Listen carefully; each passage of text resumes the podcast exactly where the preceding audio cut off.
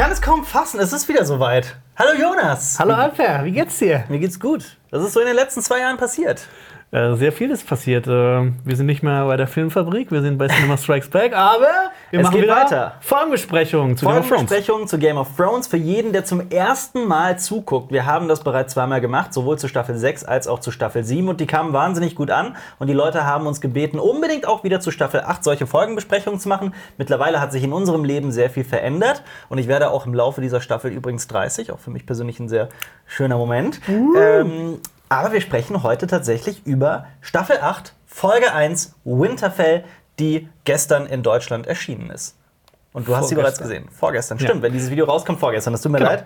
Ähm, ja. Noch zur Info, ähm, ihr könnt das Ganze auch nicht nur hier auf YouTube schauen. Beziehungsweise, wenn ihr ja schon zuhört, könnt ihr es auch auf YouTube schauen. Ich mache es komplizierter, als es ist. Es gibt diesen Podcast, äh, diesen, diese Folgenbesprechung als Podcast auf iTunes, als R S S-Feed und auf Spotify. Genau. Links sind in der Videobeschreibung. Wenn ihr eine längere Autofahrt vor euch habt oder wenn ihr einfach was zum Einschlafen braucht und unsere sonoren Stimmen hören wollt, wie wir über Game of Thrones fabulieren, dann könnt ihr gerne uns auf all diesen Plattformen verfolgen und äh, anhören. Und ich würde sagen, wir verlieren gar gar nicht so viel Zeit, denn ich habe so viel zu erzählen zu dieser Staffel. Und es ist sehr viel passiert in dieser, in dieser vergangenen Zeit. Ich habe ein Buch zu Game of Thrones geschrieben. Das nochmal so nebenbei. ähm, okay, geht das schon als Werbung? Ich glaube, ich hoffe nicht. Ich denke nicht. Ähm, Kann man nicht kaufen. Gibt es nicht mehr. Genau, ist ausverkauft. Ähm, ja, Winterfell. Ganz allgemein.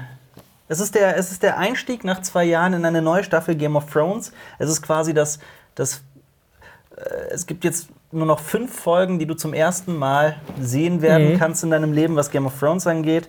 Äh, Jon und Dany kommen in Winterfell an. Ähm, Sam lernt vom Schicksal seiner Familie. Cersei gibt Euron das, was er schon immer wollte. Und Theon tut das, was er tun muss als Graufreud. Es ich weiß, woher du die Inhaltsangabe hast. Von I M D B natürlich, ja. ja. Also, woher sonst. ähm, ja, was sagst du? Ähm, also allgemein? Ja, so. Allgemein zu der Folge. Ich habe mich äh, im Vorfeld jetzt die letzten paar Wochen gar nicht so gefreut, aber jetzt, als es drauf zuging, habe ich mir gedacht so, okay, ich habe jetzt schon Bock drauf. Und da saßt du zu Hause, hast deine Hose geöffnet und dachtest dir, genau, jetzt geht's los. Genau, nee, ich habe mich Montag früh habe ich mich hingesetzt und habe mir das Ganze angeschaut. Um wie viel Uhr? Äh, ich bin um sieben aufgestanden, okay. um es zu schauen, weil ich nicht gespoilert werden will. Ja. Und ähm, ich muss sagen, hat mir schon mal sehr gut gefallen. Also ich fand, das war ein schöner Einstieg in die letzte Staffel. Ja. ähm, ist viel passiert mhm. und es wird noch viel mehr passieren. Mhm. Und äh, jetzt gehen wir einfach, würde ich sagen, im Genauen drauf ein. Oder, und ich darf, oder ich darf, ich darf, ich darf nichts mehr sagen, du Arsch. ähm, ja, also ich stimme dem aber vollkommen zu. Ich habe hab die nicht morgens gesehen, aber ich bin ja extra ein bisschen früher gegangen, um die dann noch zu Hause zu gucken. Ich habe sie dreimal gesehen. Ich finde, den Einstieg in eine Staffel kann man kaum besser machen. Ich fand das Tempo toll. Es ist zwar natürlich sehr viel Anlauf nehmen, sehr viel Exposition, aber ich finde, genau so sollte es auch sein, dass sich diese ganzen Szenen halt so schön abwechseln, in denen man, in denen man äh, an Sachen erinnert wird, die passiert sind, was hier natürlich oft vorkommt, wenn, wenn Bran sagt, oh, der Nachtkönig kommt in den Süden und bla bla bla. Mhm. Ähm, gleichzeitig diese ganzen Aufeinandertreffen. Das ist ja auch eine Folge der, der ganz vielen Aufeinandertreffen. Wir haben ja deswegen auch ein Special gemacht vor kurzem. Äh, dieses Special hieß Game of Thrones Staffel acht, wer trifft auf wen? Solltet mhm. ihr euch unbedingt angucken auf Cinema Strikes Back. Ähm, Ich hatte sehr viel Spaß mit dieser Folge, zumal die dann ja doch auch Tempo aufnimmt. Und es ist, man muss einfach nur überlegen, wie viel in dieser Folge alles passiert ist eigentlich. Es sind sehr viele Sachen passiert, auf die man schon teilweise Jahre gewartet hat. Mhm. Und so, teilweise seit der ersten Folge. Ja. Und ich fand auch, ich war sehr begeistert von, also allgemein gesprochen, von der Detailverliebtheit. Ähm, wenn zum Beispiel Theon in den, in den unters Deck kommt zu, zu Yara und da ihm dem Typen eine Axt aus dem Kopf zieht, wenn man weiß, wie viel Arbeit dahinter steckt. Oder, oder wer das dieses, ist. Dieses, genau, oder ja. dieses gesamte Treiben in, äh, in, in Winterfell, dass ständig mhm. was im Hintergrund passiert. Dann äh, mit wie viel Liebe wieder dieser Wehrholzbaum gemacht ist. Und das finde ich schon sehr beeindruckend. Ja, vor allem, wenn man sich auch manchmal noch diese Behind-the-Scenes-Videos anschaut, die auf dem Game of Thrones YouTube-Kanal erscheinen. Ja. Das ist wirklich, äh, ja. da merkt man dann noch mal mehr, wie viel Aufwand eigentlich in dieser Serie drin steckt. Mhm. Und George Lucas war am Set. Und George Lucas war am Set, genau. Ja, ganz das fand ich auch ziemlich gut, wenn das jetzt ja. mal anschauen wollt. Ja. ja, gut. Sollen wir da dann zu... Was man übrigens jetzt auch wieder ein bisschen deuten könnte, von wegen David Benioff und D B Weiss machen ja eine Star Wars-Trilogie angeblich. Vielleicht ja. kennen die sich darüber und so. Ich habe jetzt auch gehört, so dass die das mit Rian Johnson zusammen machen sollen. Ach, tatsächlich? Okay. Ja. ja, gut. Weiß man nicht. Okay. Sollen wir dann zu den Personen kommen, die für diese Folge verantwortlich sind? Fang du gerne an. Okay. Hier, mein, mein Programm schließt sich aus irgendeinem Grund. Okay. Wieder. Ich muss das ähm, Regie hat äh, David Nutter geführt. Das äh, ist ein T V-Regisseur, mhm. der jetzt insgesamt neun Folgen Game of Thrones Also mit den zwei, die da noch kommen hat. werden. Er wird nämlich auch die nächste Folge inszenieren, als auch die vierte. Genau. Und er hat dann die meisten, in den meisten Folgen Regie geführt. Genau. Und hinter ihm ähm, kommt dann aber auch Alan genau. Taylor. Er ist äh, seit Staffel zwei dabei. Mhm. Und er ist auch der Regisseur der berühmt-berüchtigten Folge, mhm. Staffel drei, Folge neun, The Reigns of Castamere. Ja. Die Rote Hochzeit hat er und, äh, umgesetzt. Und, und auch ganz wichtig, die Shame-Episode. Shame, Shame, das war auch er. Mhm. Ansonsten kennt man ihn aus dem Fernsehen von Serien, wie, äh, die ich persönlich sehr schätze, wie zum Beispiel Shameless, allerdings aus der amerikanischen Version. Ich mag die aus- australische sehr. Äh, oder Entourage, mhm. auch ein Klassiker. Äh, The Flash macht er und er ist aber vor allem bekannt für Akte X. Sollte man noch erwähnt haben. Und vor allem bekannt für Game of Thrones. Und äh, Game of Thrones, ja. Und er heißt Nutter, der Mann. Das ist auch, yeah. wenn man ein bisschen Englisch Umgangssprache kann, dann ist das witzig. Ähm, ich möchte auch noch erwähnen, dass diese Folge, beziehungsweise zum ersten Mal eine Folgenpremiere nicht von David Benioff und D B Weiss, den Showrunnern, geschrieben wurde, sondern von einem anderen Mann, nämlich Dave Hill, der den beiden schon seit Jahren hilft. Und ich habe mir mal angeguckt, okay, der Typ kann ganz offensichtlich verdammt gut schreiben. Schauen wir uns mal an, was er sonst gemacht hat. Literally nichts. Ja. Nichts. Man kennt ihn tatsächlich nur von Game of Thrones. Genau, er war lange Zeit Assistent von D B Weiss und David Benioff ja. und ist dann quasi darüber ja. aufgestiegen und hat jetzt wirklich auch einige Folgen mitgeschrieben. Ja. Ich glaube insgesamt dreizehn und er ist auch seit der zweiten Staffel äh, dabei. Ja, und wichtig finde ich noch zu erwähnen, dass äh, jetzt, nachdem wir die erste Folge gesehen haben, dass so achtundneunzig Prozent aller Fantheorien, die unsere Posteingänge äh, stürmen, Blödsinn sind. Ungefähr achtundneunzig Prozent kommt, glaube ich. Da gab es ein paar tolle. Da gab es ein paar tolle, ja. Eigentlich sollten wir irgendwann mal, mal so ein Best-of machen. Ja. Namen zensieren und die besten Fantheorien. Ich muss eins, einer, die... Aber vielen Dank, dass ihr uns das schickt. Also das soll jetzt auch nicht undankbar klingen, da ist nur halt teilweise echt atemberaubender Kram dabei. Ja, ich finde, die beste bisher, ich glaube, das habe ich schon mal erwähnt, ja. ist die, dass ähm, bei der Enthauptung von Eddard Stark, mhm.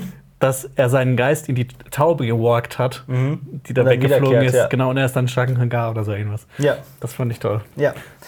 Ähm, fangen wir an mit dem... Achso, ne, ich hätte noch bitte. eine Sache zur, denn, äh, zur Kamera. Die hatte David Franco gemacht, fand mhm. ich schon mal witzig. Weil er David Franco hat, fast so wie Dave Franco. Ja. Der hat auch in sechs Folgen äh, Game of Thrones äh, Kamera gemacht. Mhm. Und auch in meiner Lieblingsfolge The Watchers on the Wall.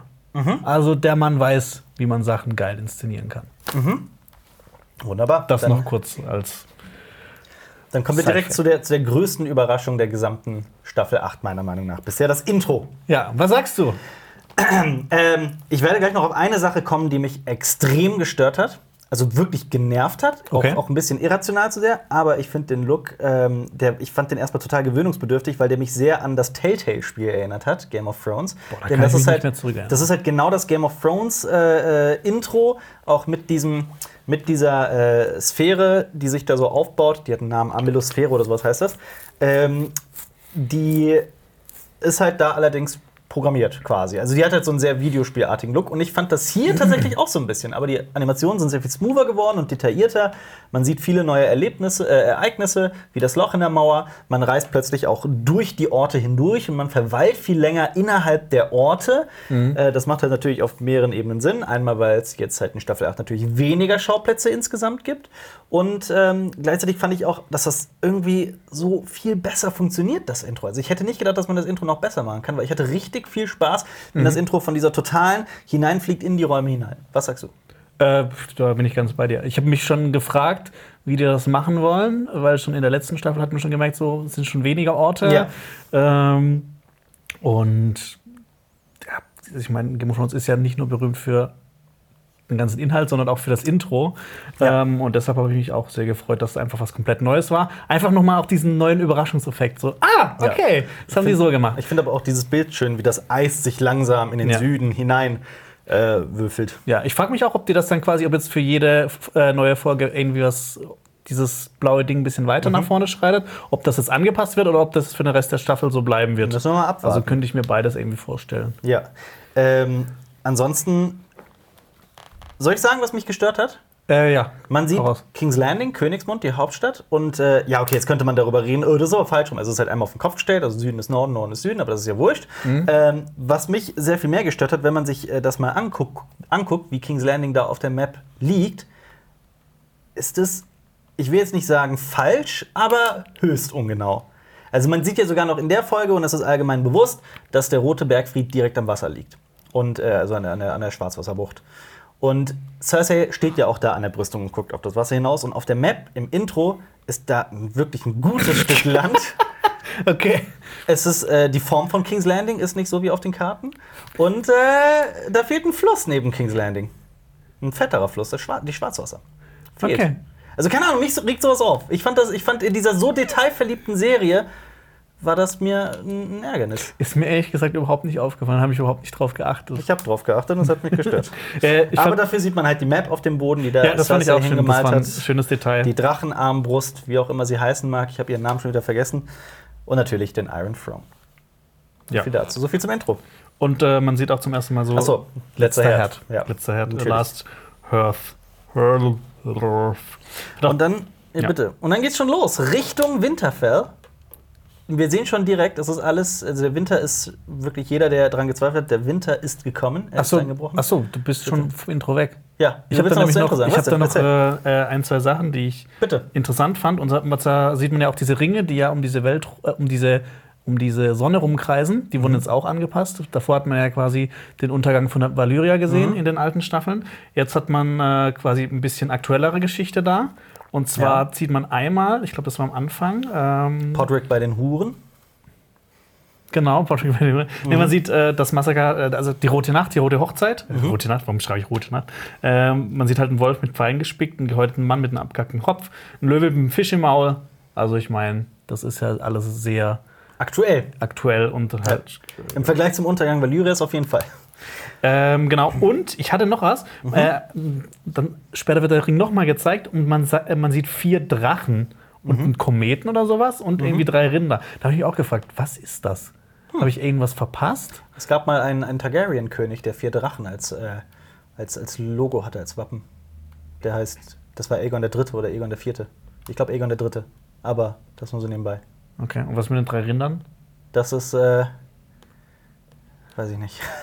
ähm, ja, vielleicht sollte man noch erwähnen, ja, dieses, dieses, dass da auch ein Effekt sehr exzessiv eingesetzt wird, in der halt nur so ein mit, mittlerer Streifen scharf ist und im Rest sehr viel unschärfer ist. Das nennt man Tilt-Shift-Effekt, sollte man vielleicht noch erwähnen. Du bist ganz schön schlau, ne? Dankeschön. Okay. Ähm, Jetzt kannst du weitermachen. Einer von euch muss es ja sein. Yeah. Einer von uns, meine ich. Einer von euch? Okay. Ja, ein Junge läuft und hüpft über den Schnee nach Winterfell. Der Winter ist angebrochen. Aus Winter is coming ist Winter has come passiert. Oder und ist hier.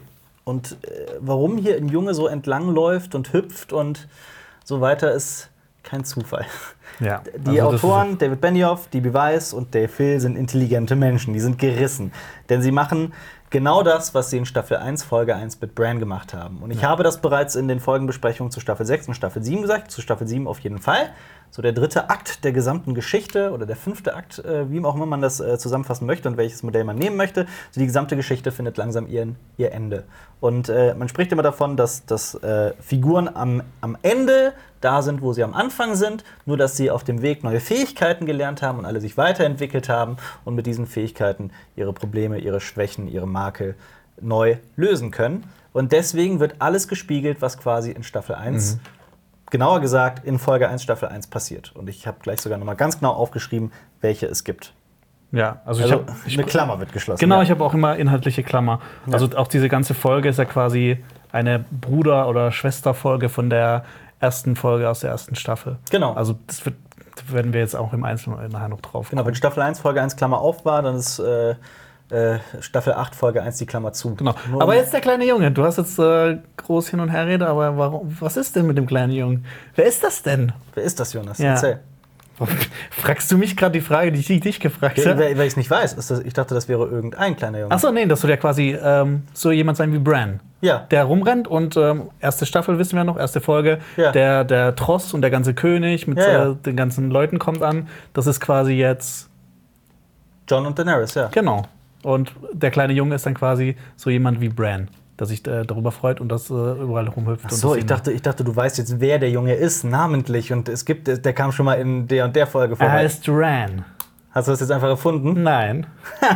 Doch, hat er. Genau. Kein, kein besonders nennenswerter Junge, wenn ich mich nicht irre. Ja. Aber man hört aber auch im Hintergrund ähm, aus dem Original-Soundtrack eine abgewandelte Form von äh, The King's Arrival, was genau auch genau. in der ersten Staffel, erste Folge gezeigt wird, als äh, König Robert da ähm, ankommt. Genau. Pass auf, wir machen das einfach mal nur, weil ich diesen, weil ich diesen Punkt noch unbedingt untermauern bin. Ich, wir können darüber gleich noch im Detail sprechen. Ich möchte einfach nur mal kurz aufzählen, was allein in dieser Sequenz alles an Dingen passieren, die bereits in Staffel eins, Folge eins quasi schon passiert mhm. sind. Also, ein Junge klettert in die Höhe, um die kommenden Truppen zu sehen. Bei derselben Musik, die in Staffel eins, Folge eins lief, Sansa sagt zu Daenerys, Winterfell is yours. Daenerys kommt ja auch als Königin, genau wie damals Robert Baratheon, in die, in die Stadt in den Norden. Ähm, und Sansa sagt eben, Winterfell is yours, your grace. Genau das, was Ned in Staffel eins, Folge eins zu seinem Freund Robert gesagt hat. Äh, Jon ist im Wehrholzhain, genauso wie Eddard. Äh, zwei alte Freunde treffen sich in der Krypta, um über Lyanna Stark zu sprechen. Es wird über eine Hochzeit gesprochen, die das gesamte Königreich, vor allem den Süden und den Norden, vereinen könnte. Jemand will mit mehreren Frauen Sex haben, aber wird dabei unterbrochen. Also Bronn, Bronn und Tyrion. Und Und äh, man sieht das Symbol der White Walkers, sowohl in Folge eins als auch in Staffel acht, Folge eins. Und beide Folgen enden mit einem Aufeinandertreffen von Bran und Jamie. Aber dieses Mal ist alles viel dunkler, viel blauer und alle haben Bärte. Das war meine, das oh, war das war meine, das war alle haben Bärte, außer Bran. Außer Bran. Dafür ist Bran jetzt der Weirdo vom Dorf. Auf jeden Fall. Der absolute Weirdo. Ja, viele Figuren haben sich äh, komplett krass entwickelt. Arya ist gesichtslose geworden auf dem Weg, Sansa ist zu einer Anführerin geworden, genauso wie Daenerys. Jon weiß von seiner Vergangenheit und wurde wiedergeboren. Tyrion hat seinen Vater, den er immer runtergemacht hat, getötet und so weiter und so fort. Es ist eine Menge passiert und das mhm. spürt man, finde ich, komplett. Punkt. Ja. Genau. Du schaust mich so erwartungsvoll an. Ja.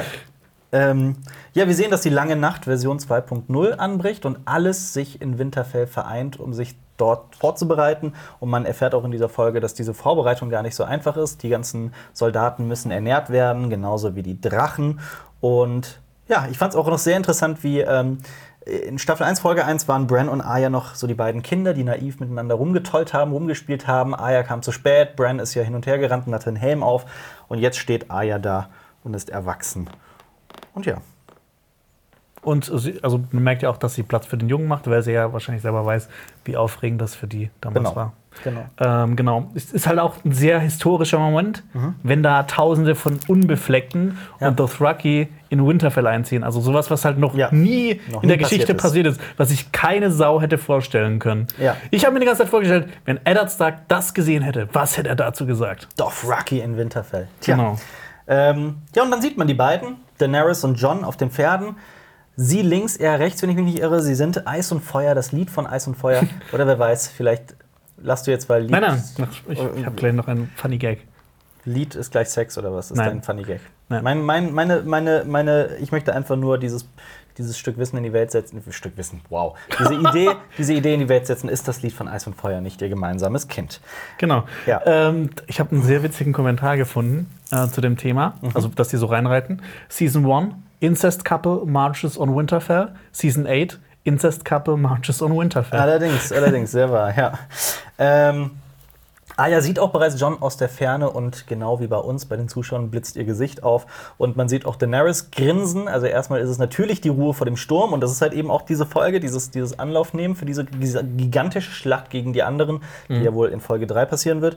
Ähm, und Jetzt habe ich vergessen, was ich sagen wollte. Ah ja, genau. Daenerys grinst. Und ich finde, allein das zeigt schon ihre Figurenentwicklung. Weil wenn man das jetzt mit Staffel eins, Folge eins vergleicht, was wir heute, glaube ich, noch viel öfter machen werden, dann, ähm, sie hat nicht gegrinst in der gesamten Folge. Ich habe die auch extra nochmal geguckt gestern, nochmal komplett. Und ähm, sie wurde da von, an, von ihrem Bruder an einen Wilden ähm, verkauft mhm. für ein Königreich. Ähm, es ist auch kein Zufall, dass Viserion der, der Drache ist, der sich gegen sie wendet. Und es ist... Ähm, ja, jetzt grinst sie und ist mit dem Mann zusammen, den sie liebt. Auch also noch nicht, noch nicht offiziell zusammen, aber... Ach so, ja, ja okay. Äh, ja, aber man sieht auch, ich finde auch, man sieht in dieser Einstellung von Maisie Williams, ähm, wie sehr die Schauspieler gereift sind so in diesen acht Jahren. Also allgemein in der gesamten, in der gesamten Folge fand ich das Schauspiel zum Teil überragend. Mhm. So allen voran äh, John Bradley, aber darauf kommen wir noch später. Ja, also man merkt ja auch, dass äh, die haben quasi teilweise als Kinder angefangen, da mitzuspielen mhm. und sind mit der Serie aufgewachsen. Also mhm. über Was ist das? Neun Jahre? Ne, acht Jahre. Über acht Jahre hinweg. Erinnert mich auch so ein bisschen immer wieder äh, an, an Harry Potter, weil halt auch die, die Schauspieler mit ihren Rollen mitgewachsen sind. Ähm, das ist wahr. Genau. Ähm, ist dann auch, fand's sehr interessant halt, wie sie halt, ah ja, wie sie ihn ansprechen will, aber dann halt auch selber merkt, das kann sie jetzt nicht das bringen. Jetzt nicht, sie, will, ja. sie will ein intimeres, also ein intimeres, okay, das klingt schon so. Sie will äh, ein bisschen privateres Wiedersehen ja. haben und nicht so öffentlich. Genau. Aber auch der Hund ist da, Sandor Clegane und Gendry. Und äh, genau wie in Staffel eins, Folge eins gibt es einen Wagen. Dieses Mal sitzt aber nicht Cersei drin, sondern Varys, die beiden Daenerys-Berater, Tyrion. Tyrion und Varys, genau. Fand ich auch toll. Also ich, ja. ich habe Ich glaube, beide haben in der Serie, sind auch in der Serie noch nie geritten, mhm. weil ich glaube, das wird halt, ich glaube, sie wollen sich selber so ein bisschen Würde ersparen und nehmen dann halt lieber den Wagen. Kann sein. Ich Außerdem, weiß es nicht. Aber ich fand ihren Dialog ja. sehr interessant. Sie sprechen über, über Eier, beziehungsweise Tyrion macht sich darüber lustig, dass Varys keine Eier hat. Und auch da habe ich mich gefragt, klar, jetzt, man darf, man sollte ja auch nicht immer zu viel hineininterpretieren. Ähm, aller, warum reden sie jetzt über Eier? Ich meine, wenn man das Ganze noch mal mit ganz am Anfang von der Serie okay, jetzt vergleicht. Bin ich interess- interessiert. Pass auf, man, man sieht noch in Staffel eins, Folge eins, Tyrion wird eingeführt damit, dass er mit, wie viele Huren waren es? Drei oder vier Huren auf einmal? Zuerst schläft. Eine, glaube ich, und dann lässt Jamie noch mehrere. Ach so, genau sowas. sowas. Und dann kommen halt drei, vier. Also seine Sexualität ist überbrodelnd, obwohl er dieser kleine Mann ist. Das war ja. so die, der, der, die Quintessenz dieser Szene damals. Und jetzt redet er darüber, dass, dass Varys keine Eier hat, hat aber selber auch keinen Sex in der Folge. Also ich weiß es nicht, vielleicht ist es ein Foreshadowing, dass noch irgendwas in dieser Staffel mit Tyrions Sexualität passieren wird oder dass in irgendeiner Weise eine Rolle spielen wird. Ich möchte nur noch mal anmerken, dass auch in den Büchern sein Liebesleben einen, einen, einen extrem hohen Stellenwert einnimmt. Äh, die Frau, die er einst geliebt hat, äh, die von, auf Befehl von Tywin Lannister von einer gesammelten Truppe vergewaltigt wurde, Ähm, dann auch noch Shay. Und ich glaube, da ist, was Tyrion angeht, noch sehr viel Figurenentwicklung einfach noch nicht abgeschlossen. Das fände ich, fänd ich irgendwie ein bisschen traurig. Wenn es so wäre, dann fände ich es ein bisschen, dann würde da was fehlen. Ja. Also aber mal gucken, ich, mal ich bin gespannt, was da halt noch jetzt in fünf Folgen erzählt werden kann, genau. was mit ihm passiert. Äh, ja, ich finde es auch toll, dass, dass sie quasi so diese, diese witzige Chemie zwischen Tyrion und äh, Varys, mhm. dass er so in der sechsten Staffel angefangen hat, dass mhm. das einfach fortgeführt wird und ja. weiter aufgebaut wird, dass die halt einfach so ein schönes Miteinander haben. Die mögen sich gegenseitig, die wissen beide, dass sie jeweils super schlau sind und ja. ähm, verstehen sich super. Ähm, ja. Deshalb freut es mich, dass das weitergeführt wurde, weil in den ersten Staffeln sehen die sich ja auch nicht so oft und ja. sind nicht so witzig. Das stimmt. Ähm, ja, aber du hast recht. Also genau das, was du gesagt hast, der Anblick dürfte trotzdem überaus seltsam sein. Da kommen Dothraki und äh, Unbefleckte aus dem, aus, aus, von verschiedenen Kontinenten in den, in den Norden. Und Missandei und Grauer Wurm werden auch sehr schräg angeguckt. Dem Gemeinvolk ist das immer noch höchst zuwider. Sie dürften wahrscheinlich, das dachte ich mir, noch nie überhaupt eine dunkelhäutige Person gesehen haben. Mhm. Und Eunuchen wahrscheinlich auch sehr Eunuchen. Wenig. Da kommt eine riesige Armee nur mit Eunuchen an. Ja. Und äh, auch Missandei sogar von, von Naht, was ja, wenn man Essos schon für exotisch hält, dann ist Naht ja ist komplett wirklich im, im, im Nirgendwo. Ja, also ich meine auch für, für die Menschen im Norden sind ja quasi schon, äh, es wird ja immer gesprochen, dass äh, Außenseiter, also alles, was südlich mhm. herkommt, schon schräg angeguckt wird. Also keine Ahnung, wenn da jetzt ein, ein Lannister oder jemand aus Dorne oder aus, was weiß ich, mhm. aus Highgarden da hochkommt, die werden schon äh, mit Skepsis empfangen ja. und dann halt jemand noch von einem anderen Kontinent. Ja. Ähm, wird es dann wahrscheinlich noch ein bisschen heftiger sein. Ja. Ich hatte dann noch ein Detail und da habe ich mich nämlich mit unserem Waffenexperten Marius Stolz, der hinter der Kamera sitzt, mhm. auseinandergesetzt. Und zwar ist mir nicht aufgefallen, in der ersten Einstellung sieht man, dass die Dothraki so ähm, So, so, wie so Piken haben, wo mhm. so Ringe dran sind. Das ist mir nämlich davor noch nie aufgefallen. Okay. Und Marius meinte, das ist am ehesten ein Naginata, eine Waffe aus, aus, dem, äh, aus Japan. Naginata. Aus dem Mittelalter von Japan. Und was ist so besonders an Naginatas? Ach so, ähm. Ach, diese Dinger, okay. Genau. Ja. Äh, Marius meinte, dass das eher Waffen für Frauen waren oder so. Also, weil die so leicht sind. Weil die so leicht sind. Also hier steht auf Wikipedia, das, also das, das kennt man auch, das ist so ein langes Schwert mit so einem ganz langen Griff und einer langen Klinge. Äh, eine japanische mhm. Stangenwaffe, die Ähnlichkeiten zur europäischen Glefe aufweist. Sie lässt sich in Japan seit dem zwölften Jahrhundert nachweisen und wurde von Mönchen, Kriegern, sogenannten Bushi und Fußsoldaten verwendet. Nämlich, da sind irgendwelche Ringe dran, wo ich mir ge- mich gefragt habe, für was sind die gut? Marius meinte vielleicht Stabilität. Und wenn jemand von euch das weiß, äh, schreibt Pferde. Das in die Kommentare. Damit soll man vor allem äh, Pferde sehr gut angreifen können. Mit den Ringen? Steht hier. Mit den Ringen? Nee, also so sieht eine Naginata aus. Achso, ja, aber bei der Naginata in der Folge sind noch so Ringe an der Klinge irgendwie. Okay. Und dann ja, habe ich nämlich nochmal geguckt, da habe ich nämlich nochmal äh, in Staffel sieben, Folge vier reingeguckt. Mhm. Kriegsbeute, da sind die Dinge auch schon zu sehen. Ja, okay. Äh, ja, und äh, Jon sagt es ja dann auch zu Daenerys, der Norden vertraut Fremden nicht so sehr, aber dann kommen Drogon und Rhaegar, die beiden Drachen, und Dany grinst, denn sie weiß ganz genau, dieser Anblick wird sogar Nordmänner beeindrucken. Mhm. Und man sieht es auch tatsächlich. Sansa und Arya sehen zum ersten Mal die Drachen ja. in freier Wildbahn. Arya freut sich eher, Sansa ist so ein bisschen neutral eingestellt. Und die, das Volk hat einfach Schiss vor den Viechern. Ja, kann man ähm, so sagen. Genau, noch, äh, noch eine Sache zu, zu Missandei und Grauer Wurm. Ähm, fand ich auch toll, quasi, weil sie ja anfangs auch Sklaven waren und mhm. eher so an der Stelle standen, wo die ganzen Leute jetzt stehen. Ja, ja. Und jetzt sitzen sie halt auf dem Pferd. Und sie haben Karriere gemacht. Ja. ja. Sie leben den, den Westerosischen Dream. Ja. Und ich finde es auch toll, dass ähm, das passiert nicht oft, aber ähm, wenn es passiert, freue ich mich immer besonders, wenn du halt auch Reaktionen aus dem Volk siehst. Klar. Also aus, aus, auf aus dem einfachen Volk. Ja. Das finde ich immer besonders toll, wenn das, das gezeigt wird. Weil ich das auch super interessant finde, mhm. was so die Leute eigentlich denken die ganze Zeit. Absolut. Und das spielt ja auch hier in dieser Folge die ganze Zeit eine Rolle. Weil mhm. hier ist ja auch so ein Grundkonflikt, dass äh, die, klar, die anderen kommen aus dem Norden, aber viele haben das halt noch gar nicht gesehen und können das gar nicht richtig begreifen und meckern immer noch über diese ganzen weltlichen Themen aller. Mhm. Äh, warum hat Jon Snow, äh, warum hat er sich niedergekniet? Dabei muss man auch da sagen, das ja zum Teil auch zu Recht, wie man an der Bedrohung aus dem Süden durch Cersei halt sieht. Das heißt, mhm. das ist halt auch schön geschrieben, weil hier einfach keine Seite Recht hat, weil beide Seiten im Prinzip ja. das, das, das Recht auf ihre, auf ihre Meinung haben, die ja. es gibt, richtig ist. Es gibt keine Schwarzen und es gibt kein Weiß. Es gibt keine Schwarzen und keine Weißen. Das hast du gesagt. äh, genau, und, und, und ähm, bevor man quasi in eine neue Szene kommt, gibt es, ein, gibt es eine wundervolle Totale, die äh, Winterfell in ihrer, in ihrer Gesamtheit zeigt, mit dieser runden äh, Architektur. Und mein Gedanke war auch, das ist jetzt nur eine Vermutung, ich gehe davon aus, dass man diese Architektur, die, diese Totale genauer gesagt, noch einmal in äh, Folge drei sehen wird, wenn um Winterfell gekämpft wird. Denn mhm. diese, diese Einstellung, die, die war halt mit so viel Detailverliebtheit gemacht.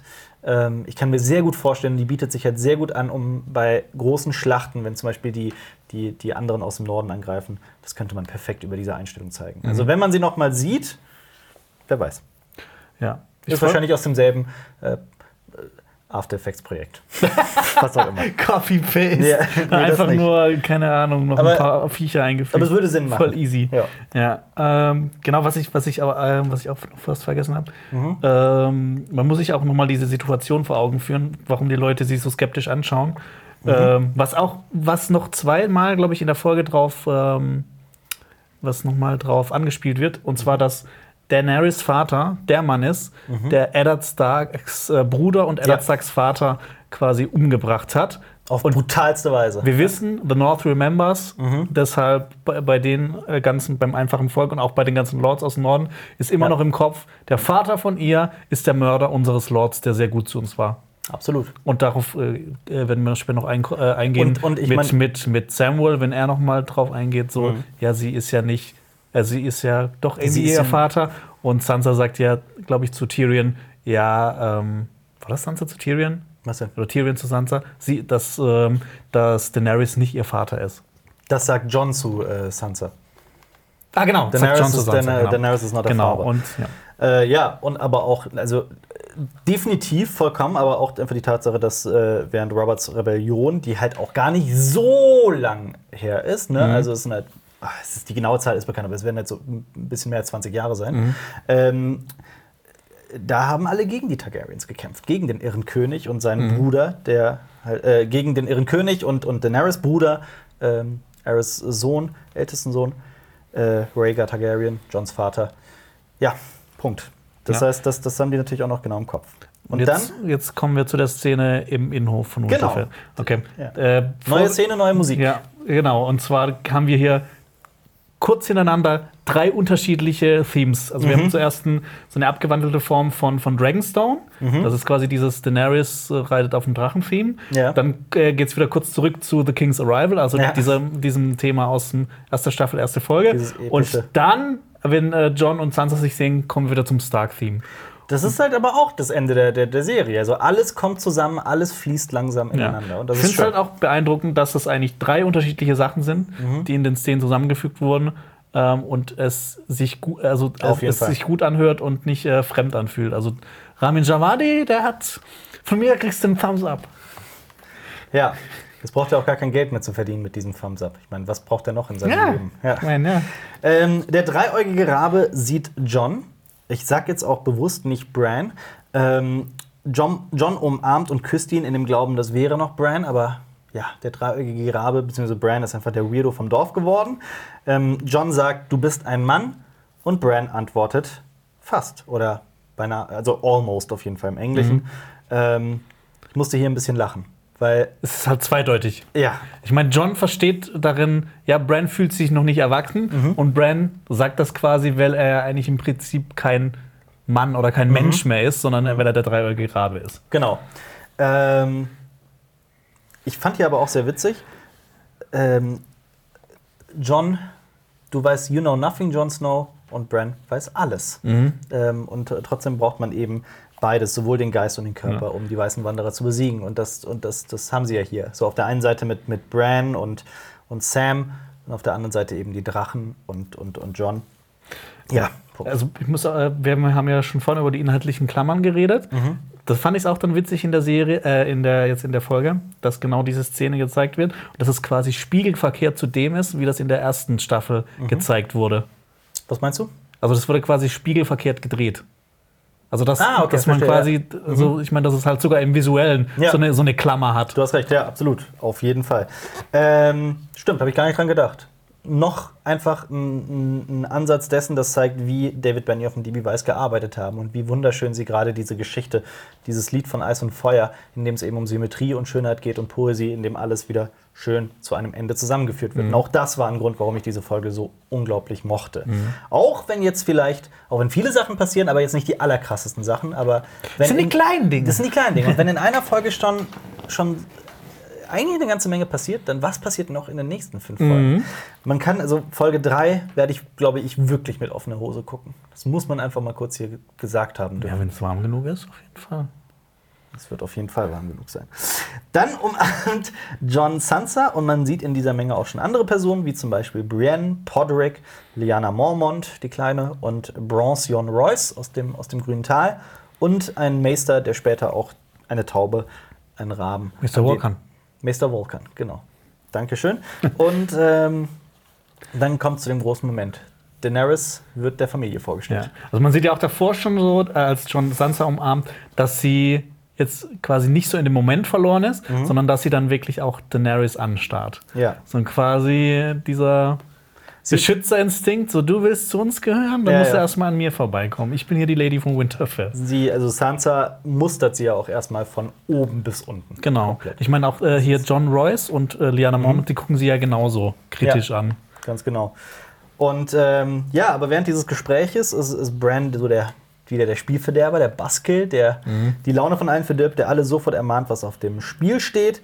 Und er erinnert quasi alle daran, dass diese Staffel nur sechs Folgen hat. Genau. Dass und ich, ein bisschen ich mein, Turbo machen sollen. Ähm, weder Daenerys noch Jon wissen eigentlich, wo, was mit Bran passiert ist. Mhm. Aber in diesem Moment, wo er dann sagt, was mit Viserion passiert ist und was mit der Mauer passiert, mhm. ich glaube, da ahnen sie schon ein bisschen, dass mhm. er doch ein bisschen besonders ist. Ja, ein bisschen besonders.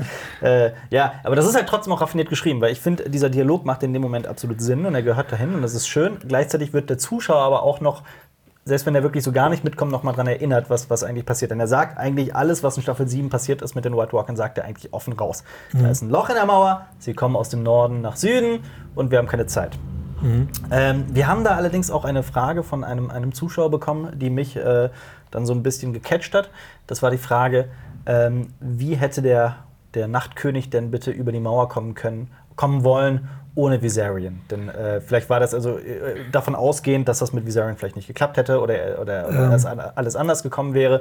Und da sind mir, also mir sind drei Möglichkeiten eingefallen. Aber bitte. Also zuallererst äh, würde ich mal sagen, dass der Nachtkönig das gewusst hat, dass das mhm. passiert, weil er ja auch über diese, diese Sicht, sagt man Sicht, über diese Vision verfügt. Dieses Green dass er, sehen. Dass das er Grün sehen. Genau, dass ja. er quasi auch in die Zukunft sehen kann. Mhm. Das zum einen Teil, also erledigt sich da schon teilweise das. Ja. Aber andererseits kann man es auch so erklären, wie er, eine andere Möglichkeit, wie er über oder durch die Mauer gekommen wäre, mhm. ist ja, dass er, er hat ja Bran mit seinem Zeichen versehen. Ja. Deshalb wird wahrscheinlich auch die Magie der genau. Mauer nach dem Überwinden der Mauer von Bran einfach kaputt sein. Genau. Also dann der Nachtkönig kann ihm folgen. Überall, wo Bran ist, kann der Nachtkönig hin, weil er ihm mit seinem Zeichen ganz genau. markiert hat. Ganz genau.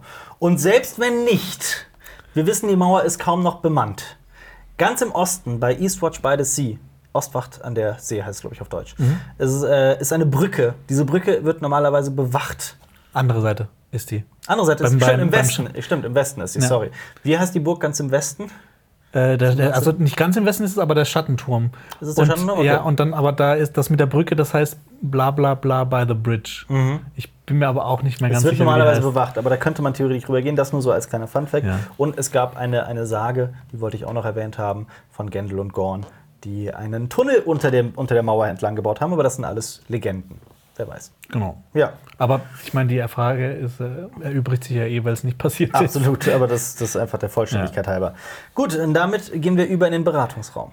Ich habe ich hab den Rittersaal genannt. Rittersaal ist wahrscheinlich auch passender als Beratungsraum. Aber ist nicht jeder Rittersaal ein Beratungsraum? Ich weiß es nicht. Ähm, Sansa spricht den kleinen Lord Ned Umber an, was schon eine wichtige, witzige Einstellung ist, wie er da aus diesen mhm. großen, schweren Männern einfach äh, hervorguckt.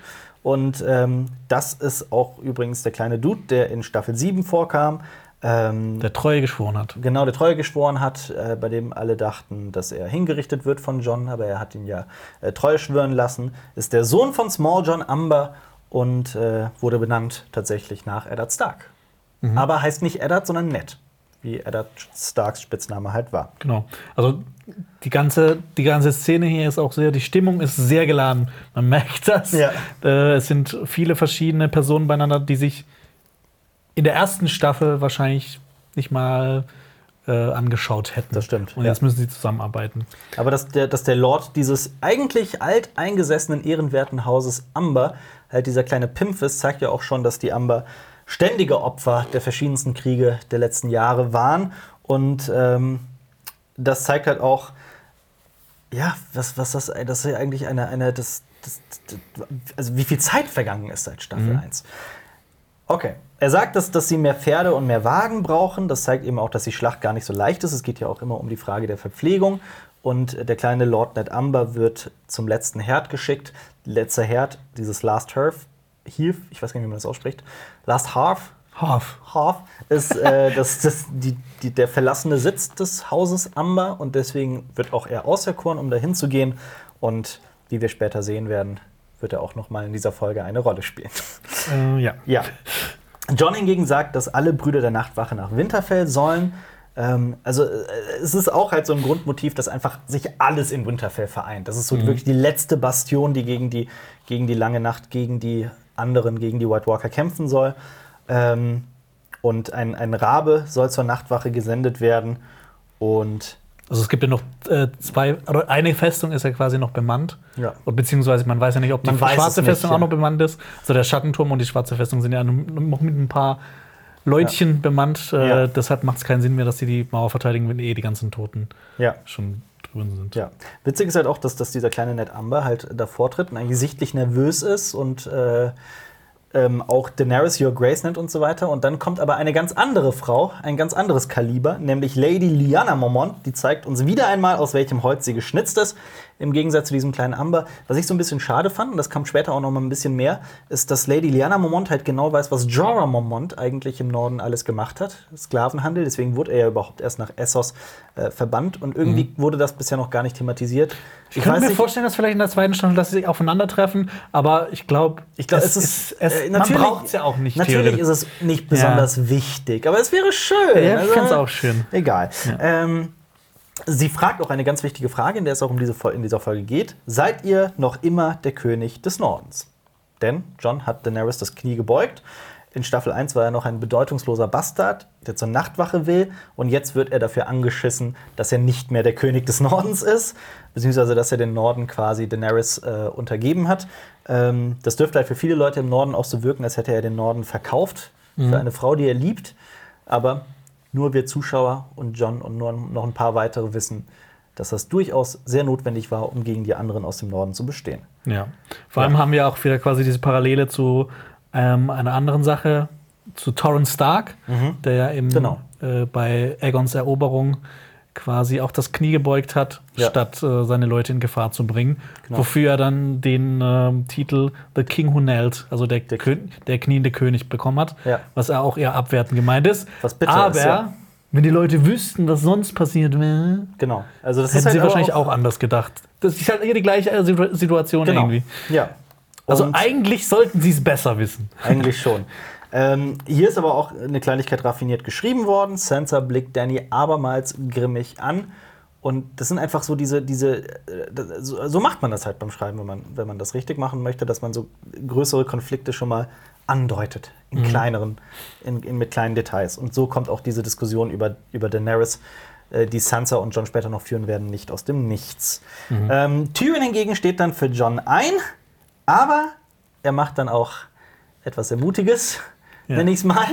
Er spricht von der riesigen Armee, äh, den beiden Drachen und dann halt aber auch von der Lannister-Armee, die noch aus dem Süden in den Norden kommen soll. Und damit zeigt er, dass er Daenerys, äh, Cersei, Cerseis Worten Glauben geschenkt hat. Was ja für ihn vielleicht auch Sinn ergibt, denn er hat, äh, denn er äh, denkt, Cersei wäre schwanger, mhm. beziehungsweise so genau weiß man das ja auch noch gar nicht, was ja. da jetzt eigentlich in, in Cerseis Bauch abgeht. ähm, okay. Wobei, darüber sprechen wir gleich noch. Ähm, von daher hat er auch Grund zu glauben, dass sie ein Interesse daran hat, den White, die White Walkers zu besiegen. Aber, und er geht dem Ganzen so ein bisschen, er fällt drauf rein. Ja, also eigentlich könnte man denken, ja, die Leute sollten sich freuen, dass noch mehr Leute kommen, mhm. äh, um ihnen zu helfen, also die Lannister-Armee. Ja. Aber quasi, ich schätze mal so ein, zwei Jahre vorher, war mhm. einfach ein riesiger Krieg, bei dem Haus Stark gegen Haus Lannister gekämpft hat. Mhm. Und äh, der Norden quasi...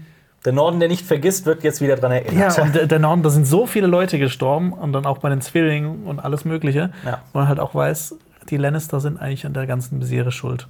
Ja. Also mit, mit Schuld. Mit Zwillingen meinst du, nur kurze Erklärung, die Burg der, der Freys und nicht Cersei und Jamie.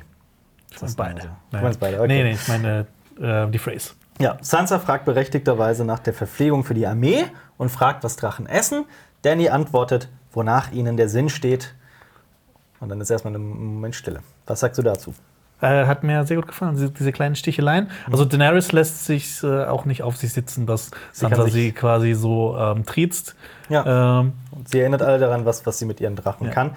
Ansonsten ich, weiß ich nicht, was, ob da nicht vielleicht noch was kommt. Ja. Also sehr wahrscheinlich. Es ist wahrscheinlich, einerseits so findet Sansa das nicht so toll, dass sie quasi so widerspricht, aber andererseits könnte das auch so den Respekt vor Daenerys ein bisschen erhöhen, das dass sein, sie ja. halt nicht alles auf sich sitzen lässt. Ja, dann gehen wir wieder raus in den, in den Hof oder wohin auch immer. Man sieht nämlich Wagenladungen voller Obsidian, Drachenglas. Sollen wir den Ritterhof nennen? Ritterhof, ähm, voller Drachenglas. Mhm. Ich wollte einfach angeben mit dem Wissen, dass ich weiß, dass Obsidian und Drachenglas quasi gleich synonym sind. Du meinst, das wurde auch in der Serie schon ein, zwei Mal gesagt. Ne? Wurde es? Ja. Ah, sorry. Äh, Gendry beaufsichtigt das Ganze als der, der Oberschmied, der jetzt zu sein scheint, und sagt, dass sie jedes bisschen Drachenglas oder Obsidian brauchen. äh, und es kommt zu einem weiteren Aufeinandertreffen, auf das wir lange gewartet haben. Genau, seit äh, Staffel vier, Folge zwei oder drei, glaube ich. Ja, als Tyrion trifft wieder auf seine Eigentlich Ehefrau, noch Frau, ja. Sansa Stark. Es hat nie eine Annullierung oder eine Scheidung stattgefunden, wobei auch die Hochzeit nie äh, vollzogen, vollzogen wurde. wurde. Ja. Mit, mit Sex. Deswegen. Erzähl mir mehr. Ja, nein. Das ist, Jonas, das ist, wenn eine Frau ein, ein, ein, ein, eine Vagina hat, wie Sansa sie wahrscheinlich hat, und ein Mann. Nein, okay, war ein Scherz. Ähm, ja, da steht aber erstmal noch Bronns Jon neben Sansa. Mhm. Er blickt Tyrion mit. mit mit Abscheu an, anders kann man das gar nicht sagen. Das Ding ist halt auch, dieser Mann ist eigentlich in dieser Serie nur geschaffen, um Leute abschätzig anzuschauen. Das ist wohl wahr, ja. Also ich meine, er ist ja auch ähm, ein Lord aus dem grünen Tal. Mhm. Ähm, es ist, ähm, glaube ich, früher, sein ja. Haus hat auch die, die Bronzekönige, ne, die Runenkönige, glaube ich, haben die gestellt. Mhm. Äh, ein altehrwürdiges äh, Haus äh, aus dem grünen Tal, bevor noch ähm, die ähm, Vandalen nach Westeros kamen. Ja. Deshalb ja, ist ein sehr stolzer Mann, mhm. vielleicht ein bisschen zu stolz. Und äh, ehrlich gesagt, ich glaube, der braucht mal eins auf die Fresse. Ja, kann man so sagen. Ähm, es ist trotzdem eine sehr emotionale Szene. Lady von Winterfell trifft die Hand der Drachenkönigin. Auch da sieht man, was diese Figuren alles schon durchgemacht haben. Ähm, und das ist eigentlich eine tolle Szene, denn, denn, denn Tyrion war einer der wenigen Männer in Sansas Leben, die, der sie, die sie gut behandelt haben. Ja. Ähm, Sie ist allerdings geflohen nach Joffreys Ermordung, nach der purpurnen Hochzeit. Ähm, damit hat sie Tyrion in große Schwierigkeiten gebracht, denn ja, Sansa hatte ein sehr großes Motiv, Joffrey tot zu sehen. Mhm. Und direkt nach seiner Ermordung flieht sie. Und das hat Tyrion natürlich in der Erklärungsnot gebracht. Aber sie haben beide alle Strapazen überlebt. Und nun sprechen sie über die kommende Lannister-Armee und Sansa macht sich darüber lustig, dass Tyrion Cerseis Worten glaubt und sie sagt sogar, ich hielt dich mal für den cleversten Mann dieser Welt, mhm. was natürlich so ein richtiger Schlag ins Gesicht ist. Ähm, ich meine, auch in der sechsten Staffel hat ähm, Sansa Jon gewarnt mhm. vor Ramsay und er hat das schon nicht auf sie ja. gehört. Also irgendwie sollte man vielleicht hin und wieder mal doch auf Sansa hören, ja. weil die weiß, wie bestimmte Absolut. mächtige Leute, wie zum Beispiel jetzt Cersei, ja. in dem Fall, wie die ticken. Genau das ist es halt aber auch, das, was wir eben schon gesagt haben. Es ist, es ist absolut wahr, was Jon sagt. Sie brauchen alle Verbündeten und alles, was, was es gibt, um die, die anderen aus dem Norden zu bekämpfen. Aber gleichzeitig sind die Lebenden nicht unbedingt vereint. Also da mhm. hat auch Sansa recht, dass man misstrauisch gegenüber Personen wie Cersei sein muss. Und ja, und hier in dieser Szene ist mir auch noch eine andere Sache aufgefallen. Man sagt, beim, wieder eher so eine, so eine erzähltheoretische Sache. Man sagt, dass man Dialoge genauso schreiben soll wie Kämpfe, wie tatsächliche Faust- oder, oder, oder Messerkämpfe oder was auch immer. Mhm. Dass, äh, dass, dass Worte und, und Sätze eigentlich nichts anderes dann sind als, als Schlagabtausch. Denn bei Filmen und Serien geht es im, im Optimalfall, im normalen Fall eigentlich immer um Konflikte und in Dialogen wird sich immer auf einer gewissen Ebene um etwas gestritten und so sollten auch Dialoge gesch- geschrieben sein, wie, mhm. wie Kämpfe. Und das ist halt hier auch wieder wunderbar gelungen. So war das Denn, auch bei meinem Erstlingswerk Mobbing der Film. Ja, absolut. ja. Es ist ein Kampf, diesen Film anzuschauen. Ja.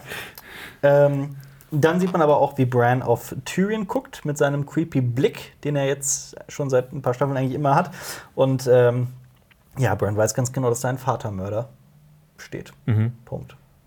Oder, ähm, oder er sieht alles, was, was Tyrion im Schlafzimmer schon gemacht hat und ist angeekelt. Wer oder weiß. Er guckt sich gerade in dem Moment an. Ja. Und äh, äh, auf jeden Fall, das letzte Mal, dass man die beiden zusammen gesehen hat, war, glaube ich, auch in der ersten Staffel. Und da war ja Tyrion auch sehr nett zu ihm, weil ja. er eben eine Konstruktion konstruiert hat oder gezeichnet hat, mit ja. dem Bran äh, erst reiten konnte. Mhm. Wo ich mir dann gedacht habe, das hat ist ja auch irgendwie so, hat er auch so was Schicksalhaftes nach sich. Ja. gezogen, weil nur durch das Reiten ist er in den Wald gekommen. Ja. Nur durch, dadurch, dass Bran in den äh, Wald gekommen ist, mhm. hat er erst Osha getroffen, die ihn dann später gerettet hat. Ja. Also im Prinzip mhm. hat Tyrion ihn gerettet. Okay. okay. Lassen wir es mal so stehen. Und dann kommen wir an einen wunderschönen Ort, der wie kaum ein zweiter also, für den Norden und Game of Thrones steht. Ja. Oder möchtest du noch was zu ich diesem Dialog sagen? Äh, äh, noch einen Satz. Bitte. Und zwar nirgendwo, wo man jetzt in Winterfell ist, kann man noch eine Kamera schwenken, ohne dass eine bekannte Figur nicht irgendwie zu sehen ist. Ja. Das ist immer ganz witzig. Ja. Fand ich aber auch schön, wie äh, wie die das verbunden haben in der ähm, in dieser Folge, dass halt quasi, du siehst die eine Person und ja. dann äh, geht's zur Handlung von der weiter und dann siehst du die andere Person ja. und dann hat das immer wieder das so stimmt. irgendwie aber, ab, ähm, ab, auf, ja. Absolut, aber hier auch, wie verworren das Ganze ist, weil hier sitzt bereits Bran genau da, wo er später auch sitzen wird, wenn er auf Auf, auf Sam trifft und, also, auf, und, ja. auf, und auf Jamie wartet. Bereits da weiß Bran, dass Jamie genau da ankommen wird. Ja, oder Winterfell ist nicht behindertengerecht, hat keine Rampen und jemand hat ihn da stehen lassen. Oder er hat so ein bisschen ein Zeitproblem, weil eigentlich sollte er wissen, wann Jamie ankommt. Ja, aber er wartet halt da einfach ja. auf einen alten Freund, wie er auch später sagt. Aber wie gesagt, glaubst du, Winterfell hat behindertengerechte Rampen? Du hast meinen Witz komplett ignoriert. Das werde ich dir niemals verzeihen. Ich glaube, die haben so Aufzüge. Ja. Ähm, gut, kommen wir zum Wehrholzhain. Äh, hier saßen auch Catelyn und Eddard in Staffel eins. Genau hier erfähr, erfuhr Eddard, dass Jon Arryn die Hand von Robert Baratheon, der Mann von Catelins Schwester Lysa, sein Ziehvater. sein Ziehvater, gestorben ist. Das war quasi das auslösende Ereignis für die gesamte Handlung von Game of Thrones. Hier steht jetzt Jon, wie der Zögling von Eddard Stark, der er ist. Es ist wieder so eine Klammer. Von der es ist wieder eine Klammer, genau. Dieses Mal kommt äh, allerdings äh, Arya zu ihm. Sie sprechen über ihre Vergangenheit, sie umarmen sich. Es ist ein wunderschöner es ist Moment. Ein wirklich sehr wund- äh, wunderschöner Moment. Es war für mich, also für mich ist einer der, der emotionalsten Momente in Staffel eins der gewesen, als, als Jon ihr Nadel schenkt und die beiden sich umarmen. Und jetzt umarmen sie sich nach all diesen Jahren wieder. Es ist wirklich wunderschön. Und das ist halt auch so, ein, so, ein, so, ein, so, ein, ähm, so zwei Figuren, bei denen ich emotional so drin stecke, dass ich sage, oh, hoffentlich werden die sich niemals streiten. So mhm. Sansa und Jon können sich von mir aus noch jahrelang miteinander anzicken, aber die beiden sind halt auch so, so ähnlich. Die beiden gehören zusammen. Ja, und sie haben beide sehr viel erlebt. Also wie sie ja. auch dann quasi so offenbaren. Ja, aber die vereint ja auch so ähnliche Schwächen. Ich meine, äh, Jon war damals immer der Außenseiter, weil er der, der Bastard war. Ähm, Er hätte niemals irgendwie den Platz seines Vaters einnehmen w- dürfen und deswegen wollte er auch zur Nachtwache, um sowas wie Brüderlichkeit wieder zu spüren. Und ähm, also echte Brüderlichkeit, wo der Hintergrund von einem Menschen keine Rolle spielt. Ähm, ja, und bei Arya war es eigentlich gar nicht unähnlich, weil sie eben so nicht ladyhaft war, hat sie auch immer wieder angeeckt und hat, hat nirgendwo reingepasst. Ähm, kein Wunder, dass die beiden sich so gut verstehen. Und mhm. sie sprechen auch über Nadel. Jon fragt sie, ob sie es schon mal benutzt hat. Was ja schon ganz schön naiv ist, wenn man überlegt, was, was Arya alles erlebt hat. Ähm, Dann sagt sie ja doch äh, ein, zwei Mal. Ein, zwei Mal, was das Understatement des Jahres ist. Ist ja auch so quasi so wie in der sechsten Staffel, als sie mhm. auf, ähm, nee, auf in der siebten Staffel, mhm. als sie auf heiße Pastete trifft, wo sie ja. auch sagt, dass sie ein, zwei Mal eine Pastete gemacht hat. Ja. Und ähm, ja, in dieser Szene sieht man halt auch, dass Jon gar nicht weiß, wie viel sie eigentlich drauf hat. Ja. Er zeigt ihr dann Longclaw, Langklaue, das aus valyrischem Stahl ist. Ähm, vielleicht auch, um den Zuschauer ein bisschen daran zu erinnern, dass er eben dieses Schwert hat, dieses ganz besondere Schwert, das wahrscheinlich auch noch eine ganz große Rolle spielen wird. Mhm. Ähm, ich meine, valyrischer Stahl und Drachenglas töten White Walker. Und Jon hat in diesem Moment alle Zuschauer daran erinnert, dass er Langklaue hat, das aus valyrischem Stahl ist. Und es war schon sehr offensichtlich, dass dieses Schwert irgendeinen großen White Walker töten wird. Könnte, hat, hat er ja schon. Könnte. Hat er schon. Ich glaube, schon zwei hat er ja. getötet. Ähm, Arya verteidigt Sansa und alle Starks und sie sagt, Jon soll nie vergessen, dass er zur Familie Stark gehört. Ja, und das ist Moment. auch was äh, Tolles, vor allem, weil man sich an Staffel eins zurückerinnert, mhm. wie sehr sich Arya und Sansa gehasst haben, ja. weil, vor allem, weil sie halt so unterschiedlich waren. Ja. Ähm, und sie sind jetzt näher zusammengerückt mhm. und ähm, das hätte wahrscheinlich Jon niemals für möglich gehalten. Auch wieder so ein Klammer-auf-Klammer-zu-Ding. Staffel eins, Folge eins war Äh, auch eine Folge, in der es geschichtlich darum geht, dass das Haus Stark quasi auseinandergerissen wird. Sprich, Eddard zieht in den Süden, nimmt seine Töchter mit. Äh, Bran ist behindert und bleibt in, also wird, wird, wird äh, runtergeschubst und äh, ist querschnittsgelähmt und bleibt in Winterfell. Jon ist querschnittsgelähmt. Querschnittsgelähmt und Jon bleibt, äh, äh, beziehungsweise Jon zieht in den Norden.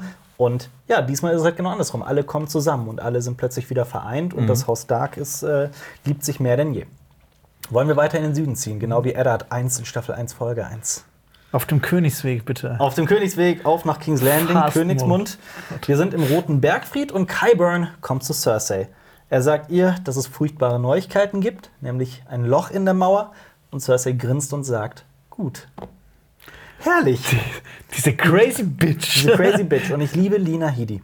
Ja. Ich liebe Lena Headey, die Darstellerin von Cersei. Was diese Frau für eine Schauspielerin ist, ist wirklich atemberaubend in dieser Rolle. Mhm. Ich finde sie großartig. Es ist, es, man kauft ihr alles ab. Und vor allem, sie zeigt auch etwas, was, äh, was mich immer wieder stört. Es gibt Figuren, die ähm, haben den Schutzmechanismus, sich nach außen komplett steinhart und, und äh, felsenfest zu geben. Und dann, mhm. und dann haben sie halt diese steinerne Miene und haben wenig Gesichtsausdrücke.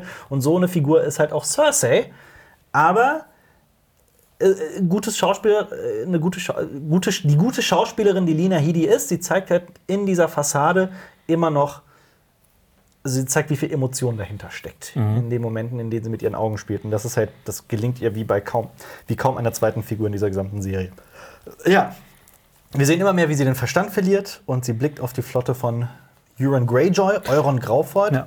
Fand ich auch toll, wie das halt gelöst wurde, weil mhm. erstens, man denkt zuerst so, okay, sie guckt einfach so genau. raus und dann wird offenbart, okay, Euron Greyjoy rückt an ja. mit seiner Flotte und der Goldenen Kompanie. Und da sieht man ja auch schon, dass der Rote Bergfried direkt am Wasser ist. Und nicht zwanzigtausend Kilometer. Schreib mal einen Beschwerdebrief. Wirklich.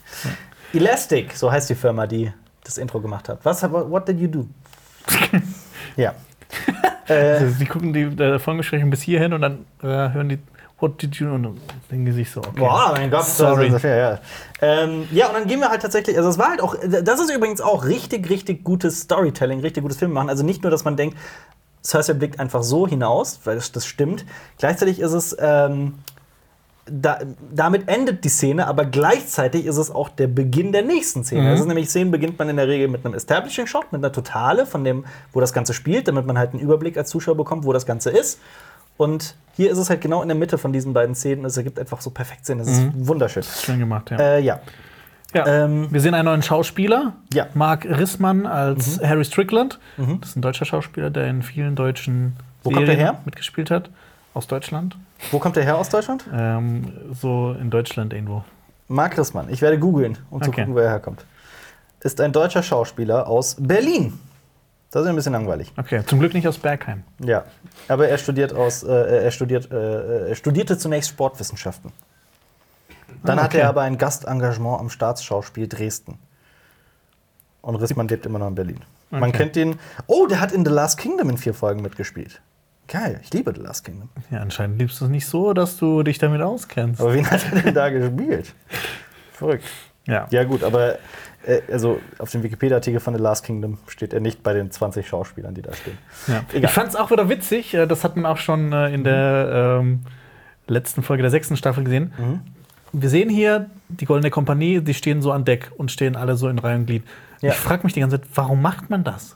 Ja, auf dem Schiff meinst du? Ja, das ergibt überhaupt keinen Sinn. Naja, sie außer, dass es gut für den Zuschauer aussieht. Also, ja, pass auf, stimme ich zu, aber sie legen ja gerade an. Sie sind ja kurz vor der Küste, oder? Sie kommen doch gerade an, oder nicht? Ja, das schon, aber das heißt, trotzdem. Sie müssen da für die Königin Spalier stehen bereits. Ja gut, aber du hast schon okay. recht. Das, das und der Name ist Programm, die haben alle goldene Rüstung. Ja, und du hattest recht in der Trailer-Analyse. Wir haben der, den Trailer zu Game of Thrones Staffel acht äh, äh, besprochen. Okay. Und da hast du bereits gesagt, du vermutest, dass es Harry Strickland ist. Ach so. Und ich fand das jetzt nicht so den... Ja, okay. Ja, es ist der Chef der Goldenen Kompanie. Ähm, unter Deck wartet allerdings die gefesselte Yara oder Asha. Ähm, Euron sagt, sie seien die letzten Graufreuz auf der Welt. Zumindest die letzten mit Eiern. Und das fand ich sehr witzig. Mhm. Ich finde auch, dass bei Euron ist immer so hin und her. Man weiß nie so richtig, was er eigentlich will. Ja. Jetzt in der Szene habe ich mir gedacht, eigentlich versteht er sich doch ganz gut mit, mit mhm. Asha. In einem anderen Leben kennen die die besten ähm, Verwandten, ja. Verwandten sein können. Ja. Ähm, es ist eh gut. Eine sehr umstrittene Figur, glaube ich auch. Viele Leser glauben nämlich, finden, dass das Euron Graufreud komplett vermurkst wurde von der Serie. Ich nicht, ich mag diesen Euron, aber ich bin auch Fan von Pilo Aspect, deswegen weiß ich ja. nicht. Schwer zu sagen. Spielt halt auch mit rein, dass das ein toller Schauspieler ist. Das stimmt. Äh, ja. ähm, ich bin halt auch noch gespannt, wie es in den Büchern mit ihm weitergeht, weil ja.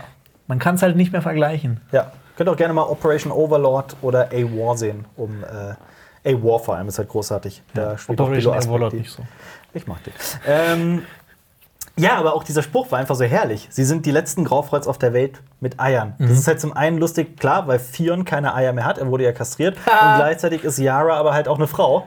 Ja, ähm, ja doppelt witzig. Ich find, Toller ich Spruch. Halt, ich finde es gut, wie gerade auch in der Folge, oder jetzt allgemein, ähm, ist da eigentlich eine sehr, eine sehr düstere Stimmung. Mhm. Aber wie halt alles immer wieder durch so lustige Gags so ein bisschen. Durch Sprüche vor allem, durch so. Ja, ja aber halt auch durch, die sind nicht so, nicht so flach oder nicht genau. so plump, sondern sie passen zur Figur. Sie passen einfach, genau, sie, sie passen, passen zur Figur. Figur. Deshalb fügt sich das ganz gut Der sagt ein. nämlich auch direkt im nächsten Moment, er tötet sie nicht, weil er niemanden zum Reden hat. Und das ist halt witzig, wenn man sein Schiff kennt, die schweigen oder äh, Silence, ähm, ja, er hat der gesamten Crew die Zunge herausgeschnitten. Also mhm. er ist der Grund, warum es so still auf dem Schiff ist und er beschwert sich über die Stille. Ja. Also das ist, das ist witzig.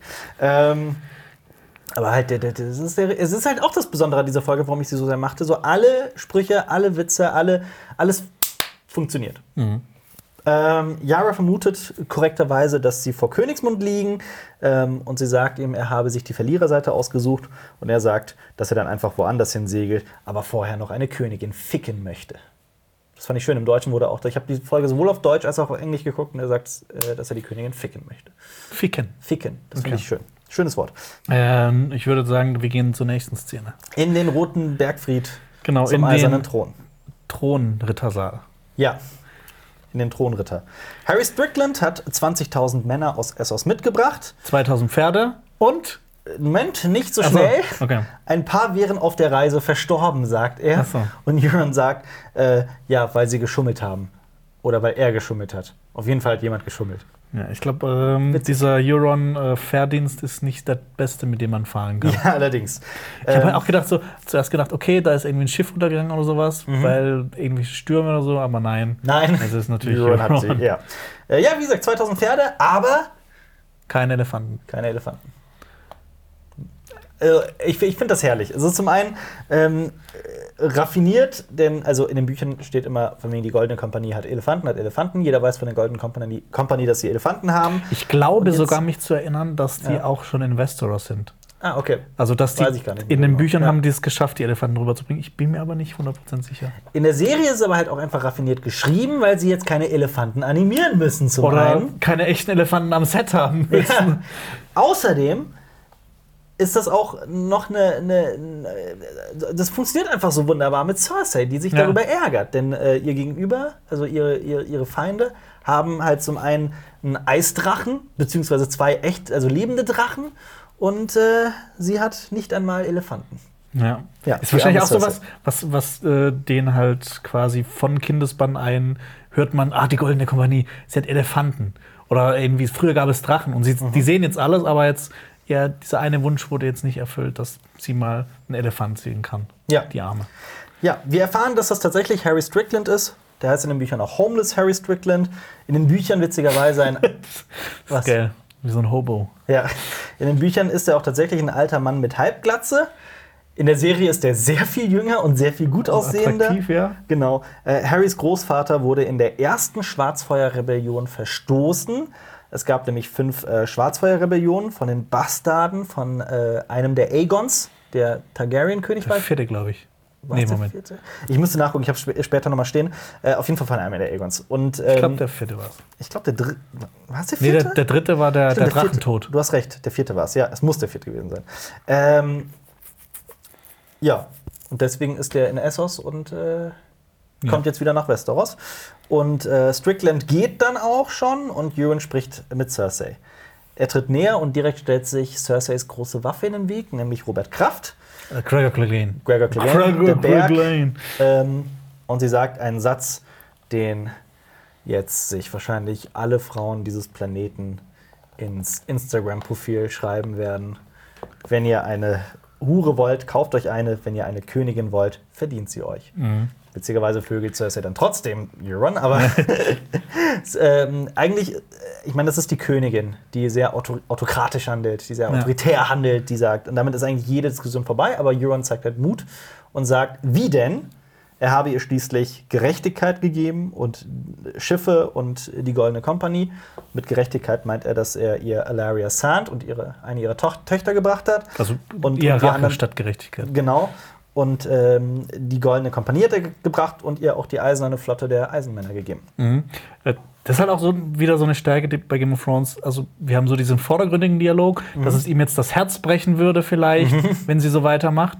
Aber man weiß eigentlich, dass er damit sagt, wenn sie das jetzt nicht mit ihm macht, könnte ja. es gut sein, dass er einfach mit abhaut. der abhaut. Genau. Und dann äh, steht sie ohne Goldene Kompanie da oder ohne genau. Schiffe. Es ist halt auch keine leidenschaftliche Liebe in irgendeiner Weise. Im Prinzip prostituiert sich Cersei wieder für die Macht. Denn sie, sie auf dem Weg zu ihrem, zu ihrem Schlafsaal ähm, denkt sie ja auch noch ganz aktiv darüber nach. Und sie weiß, sie muss Euron jetzt mal, mhm. was, mal was geben. Es ist auch sie schon lange nicht mehr passiert, dass sie wirklich für ein Ziel, das sie hat, äh, ihren Körper Genau, sie hatte äh, das nicht nötig. Musste. Und jetzt hat sie es wieder ja. nötig. Und es ist ein weiterer historischer Moment in der Serie. Ja. Und zwar ist das das erste Mal in der Serie, dass Cersei nicht mit jemandem schläft, mit dem sie verwandt ist. ja. Ähm, ja, sie muss wieder ihren Körper benutzen, obwohl sie mittlerweile sogar die Königin ist. Ähm, und dann kommen wir aber zu einer anderen Liebesszene. Nämlich zu Bronn, es sei denn, du möchtest noch etwas sagen. Nee, gehen wir zu Bronn. Da ist Bronn! Bronn of the Blackwater. Bronn of the Blackwater. Sie reden Also der Bronn ist da mit drei äh, Prostituierten zugange. Sie reden über die Schlacht der Lannisters und Tarlys gegen Daenerys und ihren Drachen. Wir haben was ganz viel. Feld des Feuers zwei Punkt null. Feld des Feuers zwei Punkt null. Und sie reden über einen Rothaarigen aus der Lannister-Armee, der so verbrannt ist, dass er keine Augenlider mehr hat. Und ich dachte mir, armer Ed Sheeran. Das ist Ed Sheeran. Wer soll das sonst sein? Ah, okay. Ein, also aus der Lannister-Armee, ein Rothaariger. Vielleicht. Sie reden dann nämlich auch noch über zwei, drei andere Typen und äh, ich hatte die Vermutung, dass sie sehr wahrscheinlich über diese Lannister-Dudes reden, mit der mit, äh, auf die äh, Arya getroffen ist. Unter anderem Ed Sheeran. Okay. Äh, ja. Das wäre ein nettes Easter Egg. Da, ich, ich, ich denke es und, und wenn nicht, wenn es irgendwelche Typen wären, dann wäre es schade. Ich glaube schon, dass die, also die ganze okay. Folge ist so raffiniert geschrieben, da, da wird das auch so sein. Ähm, Qyburn, die Hand, ruft Bronn.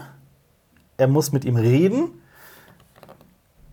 Ich dachte mir, Qyburn bringt Bronn zu Cersei, aber das tut er nicht. Und das hat vielleicht sogar einen Produktionshintergrund. So. Ja, die beiden Schauspieler, also Jerome Flynn und Lena Headey, waren mal zusammen und können ja. sich überhaupt gar nicht mehr leiden. Was halt wahrscheinlich auch der Grund war, warum in der siebten Staffel gibt es ja auch so eine große Szene, ja. wo viele zusammenkommen, dass die beiden nicht zusammenkommen. Es gibt ja. nur eine einzige Szene in der kompletten Serie, wo die aufeinandertreffen. Ja. Und, äh, angeblich hassen sich die beiden ja. oder der einen oder anderen, man weiß es nicht so genau. Ähm, aber Qyburn, ähm, ja, er schickt die Huren raus und eine sagt sogar, dass sie auf alte Männer steht. Das ähm, war bestimmt auch so eine, bei, dem, äh, bei der, der Pycelle immer angeklopft das hat. Das kann gut sein, mhm. ja, das stimmt. Ähm, und Qyburn ist ja quasi der neue Pycelle, so ein bisschen. Ja, ein mit mehr Macht und nicht so alt, creepy, komisch. Ja. Qyburn sagt Bronn, dass er nach Winterfell soll, um Jaime und Tyrion zu töten, falls sie in Winterfell den Angriff der anderen überleben. Und dafür gibt er ihm sogar eine ganz besondere Armbrust. Denn es ist die Armbrust, mit der Tyrion Tyrion Lannister umgebracht hat, den Vater. Genau. Und ist es nicht auch die Armbrust, die äh, äh, Joffrey an den Huren angewandt hat? Das kann gut sein. Ich glaube nämlich schon. Ja. Ähm, also eine sehr geschichtsträchtige Waffe. Genau. Wahrscheinlich hätte die so einen besonderen Namen, wie zum Beispiel der... Der Löwentöter oder sowas. Ja. Und das hätte so Schaden von siebzig bis achtzig. Ja. Und Spezialfähigkeit gegen Väter. Hat das eine magische, magische Fähigkeit? So ein Plus eins Mana oder nee, sowas? Nee, es ist, ist in, in blau geschrieben und nicht in weiß. Okay. Aber es ist in, in, in lila Nein, geschrieben, das ist so schon, legendär. Das ist schon gelb, es ist eine legendäre Waffe, ja. Aber ähm, sind die nicht lila? Was? Die ja, kommt drauf an, welches Spiel. Also ich bin jetzt eher bei Diablo zwei. Bei Diablo zwei? Ja. Waren da lila die Game? Ich, ich glaube, lila waren ja, die legendären stimmt. Rüstungssets, also wenn du, wo es so mehrere sind. Bronn sagt, Egal. diese beschissene Familie. Wie soll man es auch anders, anders ja. formulieren? Was ich aber auch interessant fand, war, dass ähm, ja. Cersei ja von beiden Brüdern, also von ihren beiden Brüdern spricht, dass beide sterben sollen. Mhm. Äh, in der siebten Staffel hat sie sich ja noch nicht getraut, äh, Jaime zu töten, ja. obwohl sie ihm, es ihm ja angedroht hat und ja. Sir Gregor Clegane daneben ja. stand. Das heißt, aber sie hat eigentlich schon mit diesem Thema abgeschlossen ja. und sie ist gut damit, dass Jaime stirbt. Ja, aber er hat sie halt auch einfach stehen lassen in, in Königsmund und hat gesagt, ich kämpfe für mhm. die Lebenden, auf der Seite der Lebenden und ja, sie hasst ihn. Ähm, Ja, und Bronn, der Söldner, wird königlich entlohnt. Das sollte man noch dazu sagen. Ob Bronn dann wirklich in der Lage ist, Jaime zu töten, man mag es bezweifeln. Oder, oder, oder, oder sogar Tyrion. Tyrion. Ja.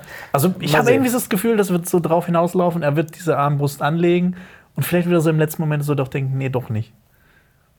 Na, weiß ich nicht. Müssen wir mal abwarten. Ich weiß nicht, irgendwie so, ich, ich, ich fände das irgendwie, ich fände das scheiße von Bronn, wenn er Tyrion tötet. Ich glaube auch nicht, dass das, das passiert, nicht aber warten wir mal ab. Ja. Ähm, dann sind wir in Cerseis Schlafgemach, Schlafrittergemach. Also man hört noch am Ende, hört man so eine abgewandelte Form von Reigns of Castamere. Mhm. Auch so ein sehr wiederholendes Thema. Ja. Immer wenn es um die Lannister geht und um, und um, und um Tod und Rache. Und um Rachsüchtigkeiten ja. der, der Lannisters. Äh, Euron hat seinen Sex bekommen. Er hat tatsächlich seinen Plan in die, in die Realität umgesetzt. Äh, sie grinst sogar fast und findet ihn unterhaltsam und sagt etwas... Etwas, das, das Robert Baratheon nicht gefallen dürfte, nämlich, dass er jeden Tag eine andere Hure hatte, aber vom Körper der Frau keine Ahnung hat. Und Bronn fragt in ihrem Schlafzimmer, wie der Sex mit dem Kingslayer war, mit Jaime. Das ist mutig. Und er sagt ja auch, äh, sie sagt ja auch zu ihm, ihr riskiert gerne euren Hals. Ähm, ja, und wer weiß, vielleicht entweder macht sie gute Miene zum bösen Spiel und hat, hat vor, Euron fallen zu lassen wie eine heiße Kartoffel, sobald sie hat, was sie möchte. Oder die beiden entwickeln vielleicht tatsächlich Zuneigung zueinander. Also ich meine, sie sind beide wahrscheinlich ähnlich wahnsinnig. Ja, das stimmt. Ähm, und dann gibt es aber noch einen ganz, ganz, ganz, ganz, ganz besonderen Moment. Mhm. Sie sagt, äh, beziehungsweise er sagt zu ihr, ich werde euch, I will put a prince in the belly. Mhm. Ich werde euch einen Prinzen in den Bauch setzen. ähm, und geht ab. Und dann vergeht erstmal eine, eine ganze Weile und sie blickt ins Nichts und bekommt Tränen in den Augen. Traurig, ja. ähm, und außerdem auch noch ein ganz wichtiger Hinweis, sie trinkt Wein. Mhm. Und ich meine, man muss da nur zwei und zwei zusammenrechnen.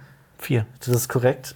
Sie hat vermutlich bereits ihr Kind verloren. Und also man weiß es halt man auch nicht. Man weiß es nicht, das stimmt. Das ist immer so eine, so eine Sache. Ähm, das stimmt. Vor allem, ähm, wenn man jetzt noch mal weiter zurückgeht.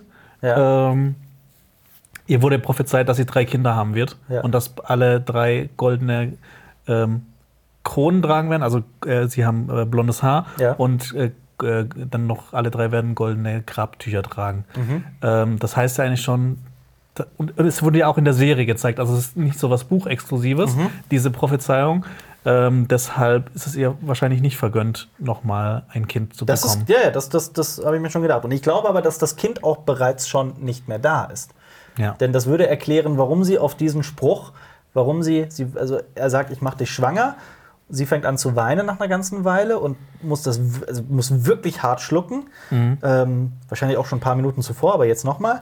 Und äh, trinkt Wein. Das ja. war für mich ein ganz großer Hinweis. Es war auch noch wieder so, so eine Sache. Hast du das, hast du das sie, hat mir, sie hat mir leid getan in dem ja. Moment. Obwohl sie ja eigentlich so jetzt mit der Bösewicht ist. Ja. Hast du das mit dem Schlucken nicht verstanden? Ja. Ähm, sorry, tut mir leid. Wir sind halt immer noch Jungs im Herzen und äh, in der Hose. Jungs im Schweigen. Wir sind wieder auf Schweigen auf dem Schiff. Euron ist weg, um die Königin zu bumsen. Und ähm, Zeit für Theon, seine Schwester zu retten. Und, äh, und er spaziert auf das Schiff und äh, dann bekommt ein namenloser Soldat einen Pfeil ins Auge. Und das war kein Niemand. Das ist dir direkt aufgefallen? Nee, gar nicht. Gar nicht? Nee, ich habe das dann erst im Behind-the-Scenes-Video. Ach, tatsächlich? Ja. Ja, ich habe es direkt gesehen. Ich, ich habe es irgendwie so kurz gedacht, so okay, ja. aber ich habe nicht dann weiter mich beschäftigt. Mir war es dann egal. Ich habe mich sehr gefreut. Ja. Es ist kein Niemand, es ist Rob McElhenney. Aus unserer Lieblings-Comedy-Serie It's Always Sunny in Philadelphia. Korrekt. Weil ähm, David Benioff und D B Weiss, die Showrunner von Game of Thrones, haben ja auch beide schon Cameo-Auftritte bei It's Always Sunny bekommen. Beziehungsweise sie ja. haben sogar eine Folge, eine Folge geschrieben. geschrieben. Ja. Ähm, und jetzt ist das quasi. Ja. Das ist, das ist mal quasi eine, eine gute, so ein gutes ähm, Gegendings. Ja, allerdings. So ein, Gegendings, ja. wie heißt das? Äh, Quid pro quo. Quid pro quo, ja. Aber ich habe ich hab noch nachgeguckt. Äh, der, der andere. Ist Martin Starr. Martin Starr, genau. Der spielte Mister Harrington in Spider-Man Homecoming. Und der spielt in Silicon Valley. Ah. Den, den Arsch mit äh, den langen Haaren und der Brille. Ach, den? Okay, ja, ich weiß sogar wen. Ja. Okay. Ähm, ja, die gesamte Crew des Schiffs wird umgebracht. Äh, und die Rettung von Yara wird in dieser Szene eher abgehakt, habe ich es mal genannt. Aber mhm. ähm, ich finde es auch überhaupt nicht schlimm. Denn, denn Theon rettet seine Schwester und sie gibt ihm erstmal eine Kopfnuss. Denn er hat schließlich, als Euron die Schiffe angriff, ist er einfach ins Wasser gesprungen und geflohen. Was und wahrscheinlich aber der klugere Move mal, absolut. Weil sonst wäre er gestorben. Aber es war halt auch nicht der Weg der Eisenmänner. Mhm. Äh, äh, dafür hat sie ihn. Aber das, ich fand das halt auch so passend. Natürlich wurde diese Sache abgehakt, schnell. Mhm. Ist aber, aber auch wieder so eine inhaltliche Klammer, die abgeschlossen wird, weil ja. äh, Yara hat ja auch Theon einmal vor Ramsay retten wollen. Ja. Und ich muss auch dazu sagen, es war, es war schön, denn es ist eben die Art und Weise, wie Eisenmänner miteinander kommunizieren. Da so Pack, Pack schlägt sich, Pack verträgt sich. Man gibt ja. einem eine Kopfnuss dafür und dann gibt man sich auch schon wieder die Hand. Ist dir was aufgefallen was? in der ganzen Szene? Was denn? Was halt auch so quasi so mehrere Metaebenen hat. Was denn? Es ist äh, die Schweigen, also die Silence, mhm. in dieser kompletten Szene wird, wird nicht gesprochen, nicht gesprochen ja. was halt auch wieder äh, zeigt, Show Don't Tell, mhm. ist halt äh, echt gut äh, gemacht. Absolut. Wie gesagt, das ist auch ein Grund, warum ich diese Folge so überragend ja. fand. Wo ich mir ja. auch gedacht habe, so, die Silence ist das am einfachsten zu infiltrierende Schiff, weil keiner um Hilfe rufen kann. Ja, ja gut. Euron ist halt, macht Dinge, weil sie cool sind, genau. nicht weil sie Sinn ergeben. Ähm, äh, genau, noch äh, der Typ, der dann vor der Tür getötet wird, mit der Axt im Kopf, der ist ja auch bekannt. Mhm. Das ist ja Dave Hill, der Schreiber der, Autor, der Folge. Ja. Mhm. Genau. Mhm. Das ist auch ganz witzig äh, zu sehen in dem Behind-the-Scenes-Video, ja. wie, wie er dann gesagt so, was ein Satz im Drehbuch, ja. wenn er das schreibt, was das dann auswirkt, wie das viele halt Stunden ein, er damit beschäftigt da ist. Da kriegt halt ein Typ eine Axt in den Kopf und dann sitzt da aber halt tatsächlich ein Production-Designer, der sich dann denkt, hm, oder, oder ein Maskenbildner oder was auch immer, wie machen wir das? Und dann geht die ganze Arbeit los. Aber wir kommen auf Theons Schiff, das erkennt man auch immer schön, ähm, dass, in dem, in dem, dass, dass, dass das Wappen von äh, äh, Eurons Schiffen anders aussieht, mit diesem Rot. Das haben Theons Schiffe nicht. Die haben Eurons so, so Schiffe haben das Krähenauge. Das, ja. Das du hast gerade so zweimal Fion gesagt. Achso, nee, Eurons Schiffe haben dieses Krähenauge, ja. äh, dieses rote und Fions nicht. Ähm, und sie sind auf Fions Schiff und Yara sagt zu ihm, erobern wir unsere Heimat zurück, und sagt dann aber noch etwas ganz Wichtiges, nämlich, dass die Eiseninseln ein Zufluchtsort sind, falls Winter... Falls Winterfell verloren wird und mhm. äh, alle sich äh, neu formieren müssen. Das könnte man theoretisch von den Eiseninseln machen. Ja. Und pass auf, das macht, ich, ich mache jetzt noch mal eine ganz, ganz mutige Aussage. Ähm, oh. Ich bin schwul. Nein, kleiner Scherz, bin ich nicht. Aber wäre auch nicht schlimm.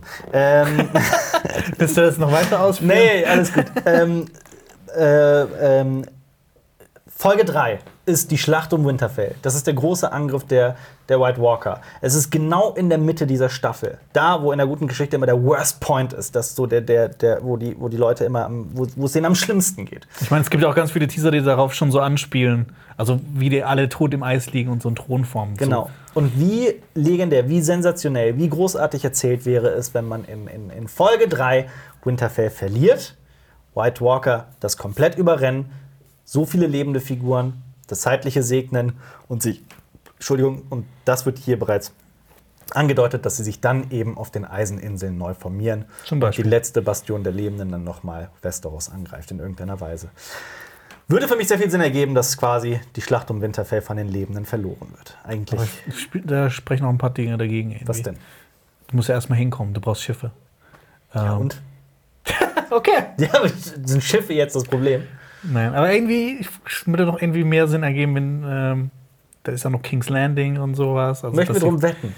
Sollen wir drum wetten?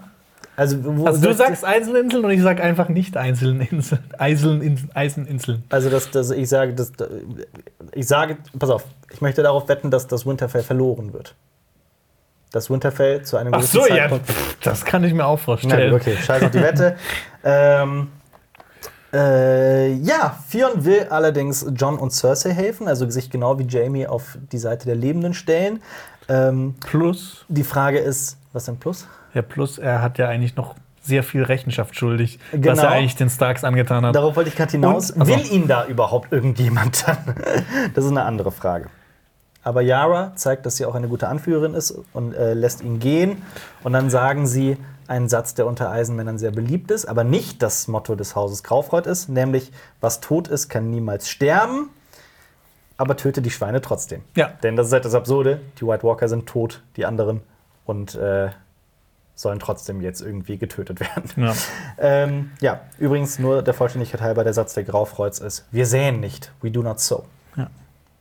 Gut, erklärt sich auch von selbst. Winterfell? Winterfell. Weitere Truppen reisen in Richtung Winterfell. Und übrigens, das erste Mal, dass ich diese Folge gesehen habe, da habe ich mich doch interessiert dafür, was die Wappen sind. Da habe ich nochmal geguckt, das sind die Karstarks. Das sagt aber Tyrion. Das wusste ich da nicht, weil eine Minute später, nachdem ich es gegoogelt habe, weißt dann auch du nicht als Game of Thrones-Experte, dass die weiße Sonne auf schwarzem Hintergrund nicht, dass das die Karstarks sind? Ich kann mir leider nicht jedes Wappen immer merken. Ich musste das tatsächlich nachgucken. Hattest du es direkt im, im Sinn? Ja. Echt? Also bei denen weiß ich das. Weil Tyrion sagt, das ist eines der besseren Wappen. Und ich finde das auch. Das, das. Ist, das ist echt cool, das stimmt. Ähm, Kurz zur geografischen Einordnung. Ja. Carhold ist nordöstlich von Winterfell. Das heißt, mhm.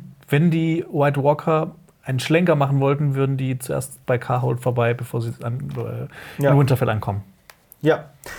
Ja, und äh, Varys und Tyrion reden da mit äh, Davos Seewert und sie sagen bereits, das ist absurd, weil die Starks und die Karstarks sich noch vor einiger Zeit niedergemetzelt haben, mhm. weil die Karstarks sich auf die Seite der Boltons gestellt haben und das, obwohl das Haus Karstark eigentlich aus dem Haus Stark heraus entsprungen, entsprungen ist, ist ähm, einst. Und Varys und Tyrion sind äh, hier Dannys Männer mhm. und, und, und Davos folgt ja eher Jon.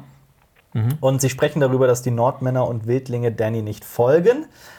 Davos sagt sogar, sie sind stur wie Esel. Ich finde es auch schön, dass es einer mal endlich auf den Punkt bringt. Mhm. Ähm, ihnen fällt aber eine Möglichkeit ein, wie das gehen könnte, wie man alle vereint. Sie träumen nämlich davon, dass Dany und Jon gemeinsam über Westeros herrschen, als Ehepaar. Varys sagt aber direkt, nichts hält ewig. Ja. Was natürlich ein ganzer... also vor allem bei Game of Thrones. Vor allem bei Game of Thrones. Das Foreshadowing par excellence ist. Also wer immer noch glaubt, dass Dany und Jon glücklich äh, über Westeros herrschen werden, das ist sehr unwahrscheinlich. Was wir aber auch noch vor Winterfell sehen, sind ähm, äh, dass da Belagerungswaffen quasi gebaut werden, also ja. Trebucke, ja. Oder beziehungsweise sie werden auch Bliden genannt, oder Trebuchet. Trebuchet. Ja. Also ist es nicht eher Triboke oder so? Also ist Trieböcke? Also ich, ich, weiß nicht, ich weiß nicht, was der Plural ist von Tribok. Okay. Aber es Hier ist ja nicht Tribok mit C K, ne? Es ist ja... Der Schattenköter. Schattenwolf, komm her. Komm her, setz dich. Ähm, ja, und dann gibt es ein... Ein Gespräch zwischen Jon und Dany, über die beiden wurde gesprochen. Und jetzt auch wieder übrigens so ein Moment, wo man die beiden, die sagen ja, also Tyrion sagt ja noch ein schönes Ehepaar und man sieht die beiden aus der, aus der Distanz. Und das ist auch wieder im Prinzip der Establishing Shot für die, für die nächste mhm. Szene. Auch ja. wieder schön ge- gelöst. Also hier auch mal ein ganz großes Kompliment an alle, die daran beteiligt sind, an die Cutter, an, an die Editoren, an, äh, an die Cutter, an die, an die, an die, an die Editoren, an die äh, Autoren. Danke. An den Regisseur Danke. Und so weiter und so fort. Ich hab das alles gemacht. Nur so als die Klappe halten. Ja. Äh, die beiden schlendern verliebt umher, reden über Sansa und werden unterbrochen von den Dothraki. Sie sagen, die Drachen haben nur achtzehn Ziegen und elf Schafe gegessen, was Dany beunruhigt. Weil das anscheinend so gut wie nichts ist. Ja. Gut. Zum Thema, es gibt äh, nicht so viele Vorräte. Ja. Ne? Die Drachen mögen nämlich den Norden nicht, das erfahren wir dann in der Szene darauf. Es gibt wenig zu jagen und es ist natürlich kalt. Ähm, Jon ist die Situation noch immer nicht geheuer, dass er da immer noch neben zwei Drachen steht. Er soll auf ihn reiten. Und ähm, hier war auch ein Moment, der, äh, der meiner Meinung nach im Deutschen nicht so ganz schön übersetzt wurde. Also auf Englisch sagen die Nobody does, also niemand weiß, wie man einen Drachen reitet, mhm. until they ride a dragon, sagt Daenerys. Mhm. Also niemand weiß, wie man einen Drachen reitet, bis man einen Drachen, bis man einen Drachen reitet. Im, Im Deutschen war das äh, anders gelöst. Ich habe mir das jetzt leider nicht aufgeschrieben, aber gut, ist ja auch wurscht. Äh, Jon steigt auf. Und hier muss ich direkt mal sagen, das Drachenfliegen und das auf Drachen steigen und alles, was mit den Drachen machen, das hat sich in den letzten Staffeln extrem weiterentwickelt.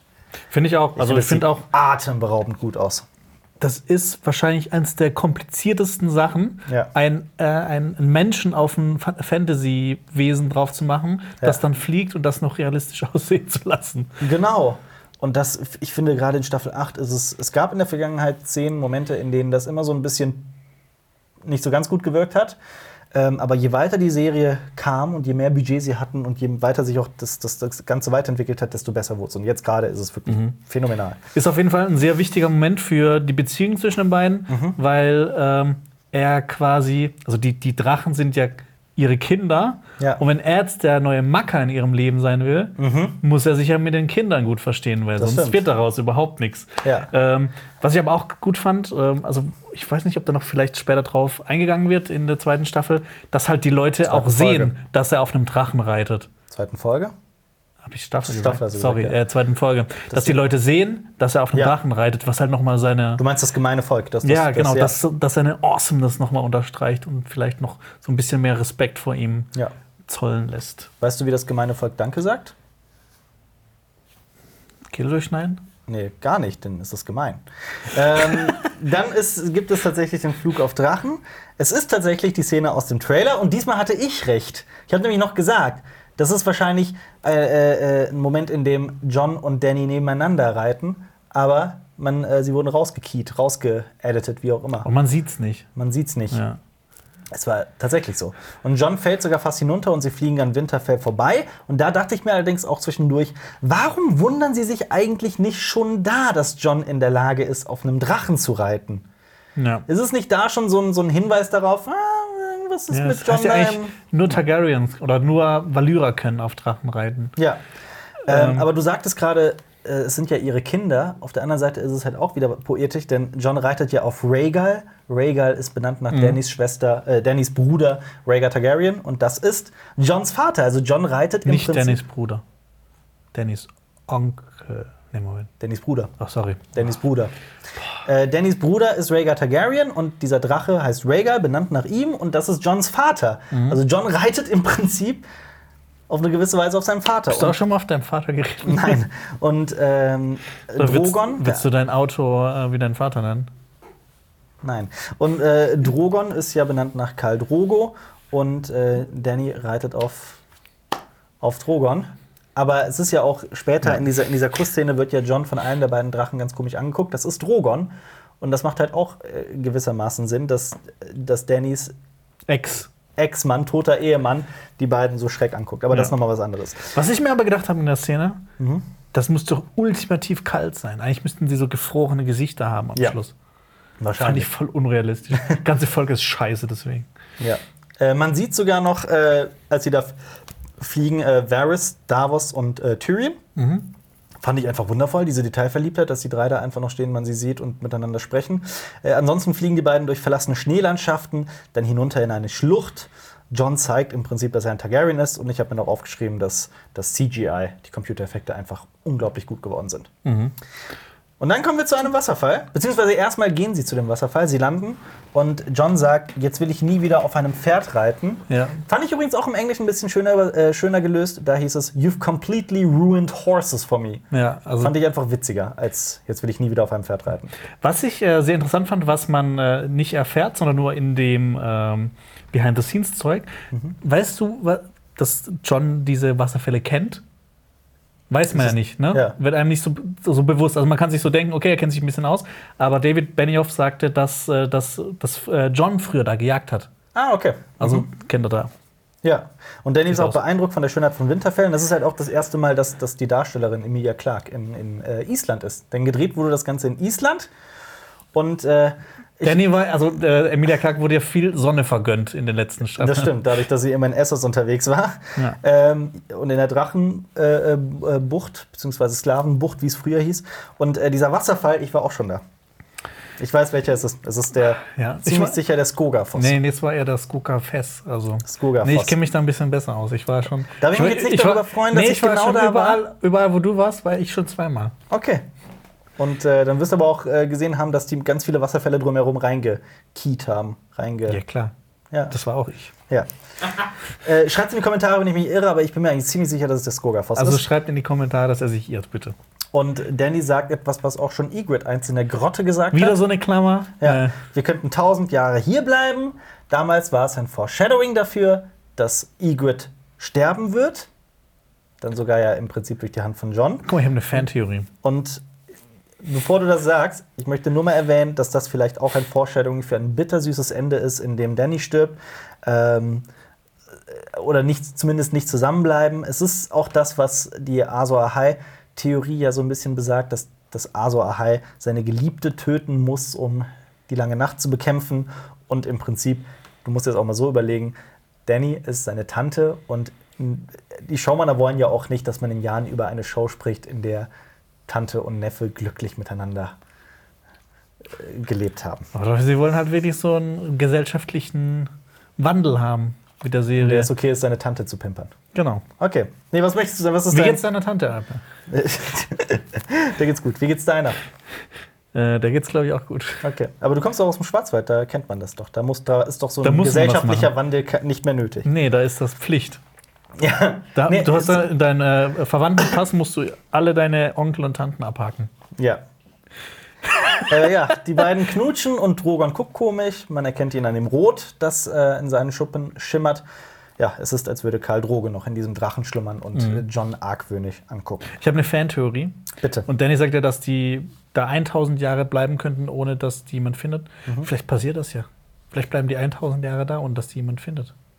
Das, okay. ist meine, das ist meine Fantheorie. Schöne Fantheorie. Aber äh, wurde diese Szene vielleicht schon angedeutet in dem, in dem Haus von, ähm, wie hieß das? In Meereen war das, glaube ich. Nee, in Yunkai. Das Haus. Ach so, von den, ähm, von den äh, Dudes. Ja, von den Dudes. Wie hieß denn dieses Haus nochmal? Ähm, nicht Nekromanten. Das waren, das, das waren Nekromanten.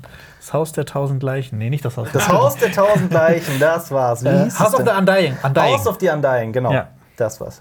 Müsste man noch mal gucken, ob da nicht vielleicht etwas, etwas angedeutet wird. Weil da wird ja im Prinzip bereits die gesamte Geschichte von Game of Thrones erzählt, auf eine gewisse Weise zumindest, der Teil von Danny. Ja, man sieht ja auch den äh, verschneiten ähm, Thronsaal. Thronsaal in ja. King's Landing. Ja, was eben auch ein Indiz dafür wäre, dass die White Walker durch Winterfell hindurch vielleicht in Königsmund landen, wer weiß. Mhm. Nur so als, als eine von möglichen Ideen. Hast du noch was zum äh, Wasserfall? Wasserfall. Skogafoss. Skogafoss ist äh, ja. auf Isländisch quasi alles, was Wasserfall ist, ist äh, endet auf Foss. Ah, das ist eher so ein Fiss. Wir sind in der Schmiede von Winterfell. Gendry tut das, was er am besten kann, nämlich schmieden. Der Hund sucht ihn auf und bekommt eine Obsidian-Axt. Man merkt, dass der Hund immer noch der Hund ist und Gendry runtermacht dafür, dass er ein Schmied ist. Und äh, Arya verteidigt ihn. Und wir haben schon wieder eine Klammer mhm. zur ersten Staffel. Ähm, da hat Gendry ja Arya beschützt vor heiße Pastete. Ja. Und äh, damit kommt es eben zu einem weiteren Wiedersehen, der Hund und Arya. Aber beide haben ja so, so äh, beide halten die Distanz und sind kühl, wie mhm. die beiden eben sind. Daher ist es kein Happy Wiedersehen, obwohl der Hund eigentlich auf eine gewisse verquere Weise stolz auf Arya. Seit Alf wieder sitzt, muss ich die ganze Zeit, wenn du der Hund sagst, an den Hund denken. äh, quasi, also eigentlich dürfte der Hund ja stolz auf, auf Arya sein. Und ähm, ja, Arya hat den Hund, ihn hier, ähm, ausgeraubt und zum Sterben dagelassen. Mhm. Und er sagt, bist ein eiskaltes kleines Biest, was? Was? Das ist, ist das Deutsch. so in Deutsch? Okay. Bist ein eiskaltes kleines Biest, was? Auf Englisch bitch ist es, mit Beast übersetzen ist auch ja, auf Englisch ist es, you're a cold little bitch, aren't you? Mhm. Ja.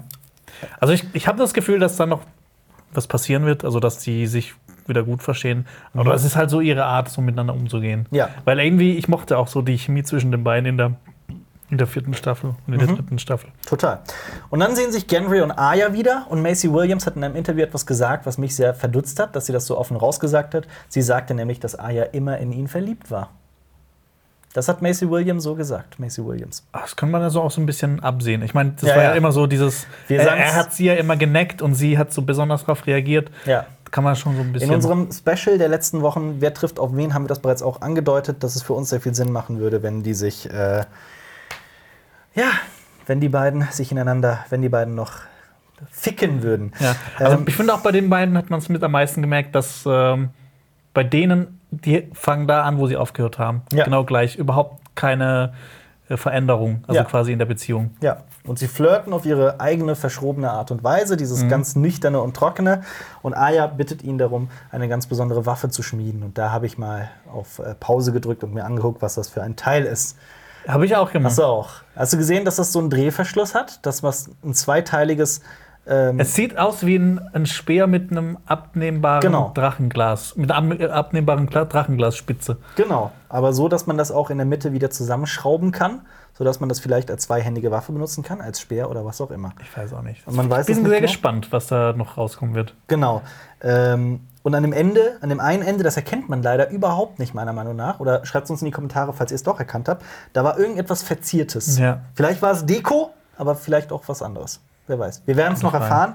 Ähm, da habe ich den Waffenmeister Marius Scholz leider nicht äh, zugefragt. Okay. Sie zeigt ihm den Dolch. Und das ist ein ganz besonderer Dolch. Dolch. Dolch. Dolch.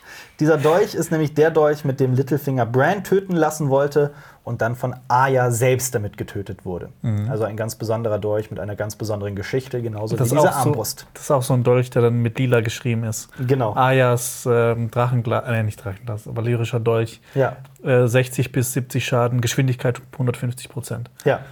Und äh, Gendry sagt auch, das ist valyrischer Stahl. Und das sagt er auch nicht einfach so. Das ist nämlich auch nochmal, um den Zuschauer daran zu erinnern, dass das valyrischer Stahl ist und damit ein White Walker getötet werden könnte. Ist also, ja interessant. Wenn in dieser Staffel ja. mit Langklaue ein White Walker getötet wird und einer mit diesem Dolch, also wenn das nicht passiert, dann weiß ich nicht, dann fresse ich einen Besen. Plus, ähm, wir haben noch Herzbann aus Haus Tarly, dass mhm. er auch angekommen ist. Ja. Plus, wir haben äh, Oathkeeper von mhm. äh, Brienne. Mhm. Plus, äh, ich weiß nicht, ob Jamie noch hier das äh, ähm, valyrische Stahlschwert von Ähm, Joffrey bringt. Ich, ich glaube, Widow's Wail. Widow, Widow, Widow's Wail oder so. Widow's Wail, ja. Ich bin auch nicht sicher, ob das der, die war. Ja, äh, dann gehen wir in Sansas Schlafzimmer. Es klopft an ihrer Tür. Sie liest währenddessen eine Nachricht. Diese Nachricht kommt von Lord Glover, aus, äh, von, von Deepwood Motte. Deepwood Motte. Ähm, ein nobles Haus, lange Unterstützer der Starks, kommen aus dem Wolfswald. Was denn? Also so lange unterstützt jetzt auch nicht mehr. Ja. Ähm, Deepwood Motte wurde von Yara Greyjoy eingenommen. Nach dem Krieg der Fünf Könige gewann sie es allerdings wieder zurück. Mit Hilfe der Boltons. Mit Hilfe der Boltons. Haben die äh, Glovers auch nicht ähm, Jon zuerst unterstützt. Mhm. Aber dann, dann wollen halt sie ihn doch, doch unterstützen. Ja. Und darauf ist es ja nochmal genau. ähm, angespielt. Ja, also Lord Robert Glover hatte Jon die Treue, ewige Treue geschworen. Aber jetzt ist Jon halt nicht mehr der König des Nordens. Und jetzt haben sie quasi diese... diese Unterstützung wieder zurückgezogen. Und genau das ist eben auch dieser, dieser, dieser Streitfall jetzt. Jon will den Norden beschützen. Das ist ihm viel wichtiger, als König zu sein, um König zu sein, wie einst der knie, kniende König Torren. Ähm, Sansa sagt aber, dass sie Daenerys nicht traut. Dafür Jon. Und er sagt ihr dann genau das, was du eben gesagt hast, dass Daenerys nicht wie ihr Vater Aerys der Zweite ist, der irre König. Und äh, Sansa stellt eine ganz wichtige Frage. Jon, hast du das Knie gebeugt, um den Norden zu retten oder weil du verliebt bist? Mhm. Und ich frage, warum nicht beides? Mhm. Das eine schließt das andere nicht aus. Und ich antworte, okay. Möchtest du noch was dazu sagen zu dieser ähm, Szene? Ja, also es geht so ein bisschen wie in Staffel sechs und sieben weiter. Die beiden kommen aus der gleichen Familie, verstehen sich eigentlich, mhm. aber sie haben beide so unterschiedliche Auffassungen, wie man es machen sollte. Und dieser Streit, wo man immer wieder gedacht hat, so okay, das ist beigelegt, der wird immer wieder aufs Neue durch irgendwelche neuen Situationen wieder neu äh, hervorgeholt. Und ich ja. bin noch gespannt, wie das ähm, weitergeht ähm, jetzt in der letzten Staffel. Ja. Ob sie am Ende doch noch irgendwie sich versöhnen oder keine Ahnung. Mal abwarten. Danny und Jorah besuchen Samwell Tarly in der okay. Bibliothek. Jetzt kommen wir wirklich zur herzzerreißendsten, zur herzzerreißendsten Szene. Szene. Es war auch meine Lieblings, eine meiner Lieblingsszenen dieser Folge. Und ich hatte wirklich viele Lieblingsszenen in dieser Folge. Ja. Äh, ja, Danny dankt Sam erst dafür, dass er Jorah geheilt hat und fragt ihn, ob er etwas im Gegenzug möchte. Und es beginnt alles so harmlos. Sam ja, sagt, das ist so Sam einfach sagt, so, so unschuldig. Ja, Sam sagt, er will als Belohnung nur eine Begnadigung, weil er ein paar Bücher aus der Zitadelle geklaut hat. Und Danny und Jorah müssen sich, müssen sich wirklich ein Lachen verkneifen, denn es ist halt so eine Bagatelle inmitten dieses Krieges gegen die Toten. Und dann sagt er aber noch, er hat sein Familienschwert aus dem Hause Tarly mitgenommen. Und dann merkt sie, oh, du meinst aber nicht Randall Tarly, denn diesen Randall Tarly und deinen Bruder Dickon habe ich aus Versehen verbrannt. Habe ich aus Versehen verbrannt. Ja. Wo, ich mir, wo ich mir auch äh, mich gefragt habe, ähm, wusste das Jorah Mormont? Weil mhm. eigentlich, ich wusste, ich kann mich jetzt nicht mehr ganz dran erinnern, ob, ob ähm, Jorah weiß, aus welchem Haus er wohl kommt, aber ich glaube nicht. Nee, ich glaube auch nicht. Er weiß nur, dass äh, er seinen Vater kannte. Ja. Und ähm Also ja, also man muss auch dazu sagen, Randall Tarly und Dickon Tarly waren Arschlöcher. Wirklich Arschlöcher par excellence, die auch Sam Ach, immer wieder gequält haben. Dickon Tarly nicht wirklich. Der war halt einfach, ja, der äh, war halt so der, der Sohn, den sein Vater haben wollte. Ja. Dafür kann Dickon ja nichts. Ja gut, aber also, er wurde ja schon von seiner Familie immer ziemlich runtergemacht, außer von seiner Mutter, der Sam, ja. der Gute. Ähm, also in den Büchern ist das vielleicht noch ein bisschen extremer. Da wurde er ja wirklich von seinem Vater so richtig verstoßen quasi schon. Und ähm, trotzdem sieht man, dass Familie Familie ist. Es macht ihn sehr traurig. Und hier muss man einfach mal sagen, dass John Bradley, der Darsteller von Sam, schauspielerisch unfassbar ist. Also unglaublich. Ich fand das bärenstark. Im Englischen würde man sagen, he nailed it. He nailed it, ja. Er hat es genagelt. Absolut. Also für mich war es schauspielerisch die beste Szene in der gesamten Folge. Ja, vor allem, weil man von Samwell nicht so oft, also ähm, ähm, so krasse Sachen gesehen hat. Ja. Also ich finde, er hatte so in, in dem Schauspiel, dass er, ähm, also in, in den Bü- äh, Drehbüchern, die er bekommen hat, hat er nicht so viel unterschiedliche Sachen bekommen. Aber für mich wirkt es auch so ein bisschen wie eine der vielen Liebeserklärungen von George R R. Martin an J R R. Tolkien. Ja. Nämlich, diese Figur heißt auch nicht zufällig Sam, denn bei Tolkien war es ja schon so, dass in Herr der Ringe das, das Samwise Gamgee ähm, der wahre Held der Geschichte war, dieser herzensgute Typ, ein wahrer Held, und hier ist es ja auch so. Mhm. So der unscheinbare Typ, den äh, viele nicht als die Hauptfigur, als die Hauptperson der Geschichte wahrnehmen, der aber in Wahrheit der Held ist. Ja, vor allem, er ist ja auch derjenige, der wahrscheinlich mithelfen wird, dass halt Winterfell nicht direkt untergeht, ja. weil er halt diese, dieses Drachenglasvorkommen ja. entdeckt hat. Ja, und Sam tritt aus und äh, Danny wurde ja gewarnt, dass sie wirken soll, äh, nicht wirken soll wie ihr Vater, und hier kriegt sie direkt die Quittung dafür, dass sie das gemacht hat. Es ist halt auch so, ich meine, das sind eigentlich zwei Figuren, die man, die man liebt ja. und eigentlich will, dass sie sich gut verstehen. Ja. Er, er ist der beste Freund von ihrem Lover, ja. sie ist die, die große Liebe ihres, äh, seiner, seines, seines Bruders quasi, ja. aber es soll einfach nicht sein. Ja. Game of Thrones will einen nicht erfreuen, Game of Thrones will einen quälen. Ja. Äh, Sam tritt raus auf den Hof, auf den Ritterhof, würdest du ihn jetzt nennen? Und sieht der große Ritterhof von Winterfell. Der große Ritterhof von Winterfell. Plus fünf ähm, Heldenbonus. Und er sieht äh, äh, Bran, beziehungsweise die, drei, den drei, die dreiäugige Krähe, die da sitzt und auf einen alten Freund wartet, immer noch auf, auf Jamie. Ähm, Oder wie gesagt, jemand hat ihn da einfach stehen lassen. Äh, er sagt nochmal, dass er, dass er nicht mehr der Bruder von Jon ist und dass deswegen Sam, der größte Vertraute von Jon, ihm sagen soll, was Sache ist, ich mein, wer Jon ist. Sam ist ja eigentlich sein Bruder, weil ja. Nachtwache. Bruder der Nachtwache. Ja. Gut, ist halt die Frage, ob Jon immer noch bei der Nachtwache ist. Aber ja. da er allein gegen die weißen Wanderer kämpft, kann man sagen, im Geiste ja, auch wenn er neu geboren wurde. Was mich halt auch, was, was ich auch noch interessant fände, aber was wahrscheinlich nicht vorkommen wird, ähm, ist, dass eigentlich ähm, Dany und ähm, Samwell noch über Meister Aemon sprechen könnten. Ja. Also ich meine, ich fände das noch schön so in so einem Nebensatz vielleicht, ja. dass sie halt erfährt, dass, dass Jon und dass Samwell eigentlich beide ähm, von, ich weiß nicht was, wie ist das Verwandtschaftsverhältnis von Dany zu Dings? Zu Aemon?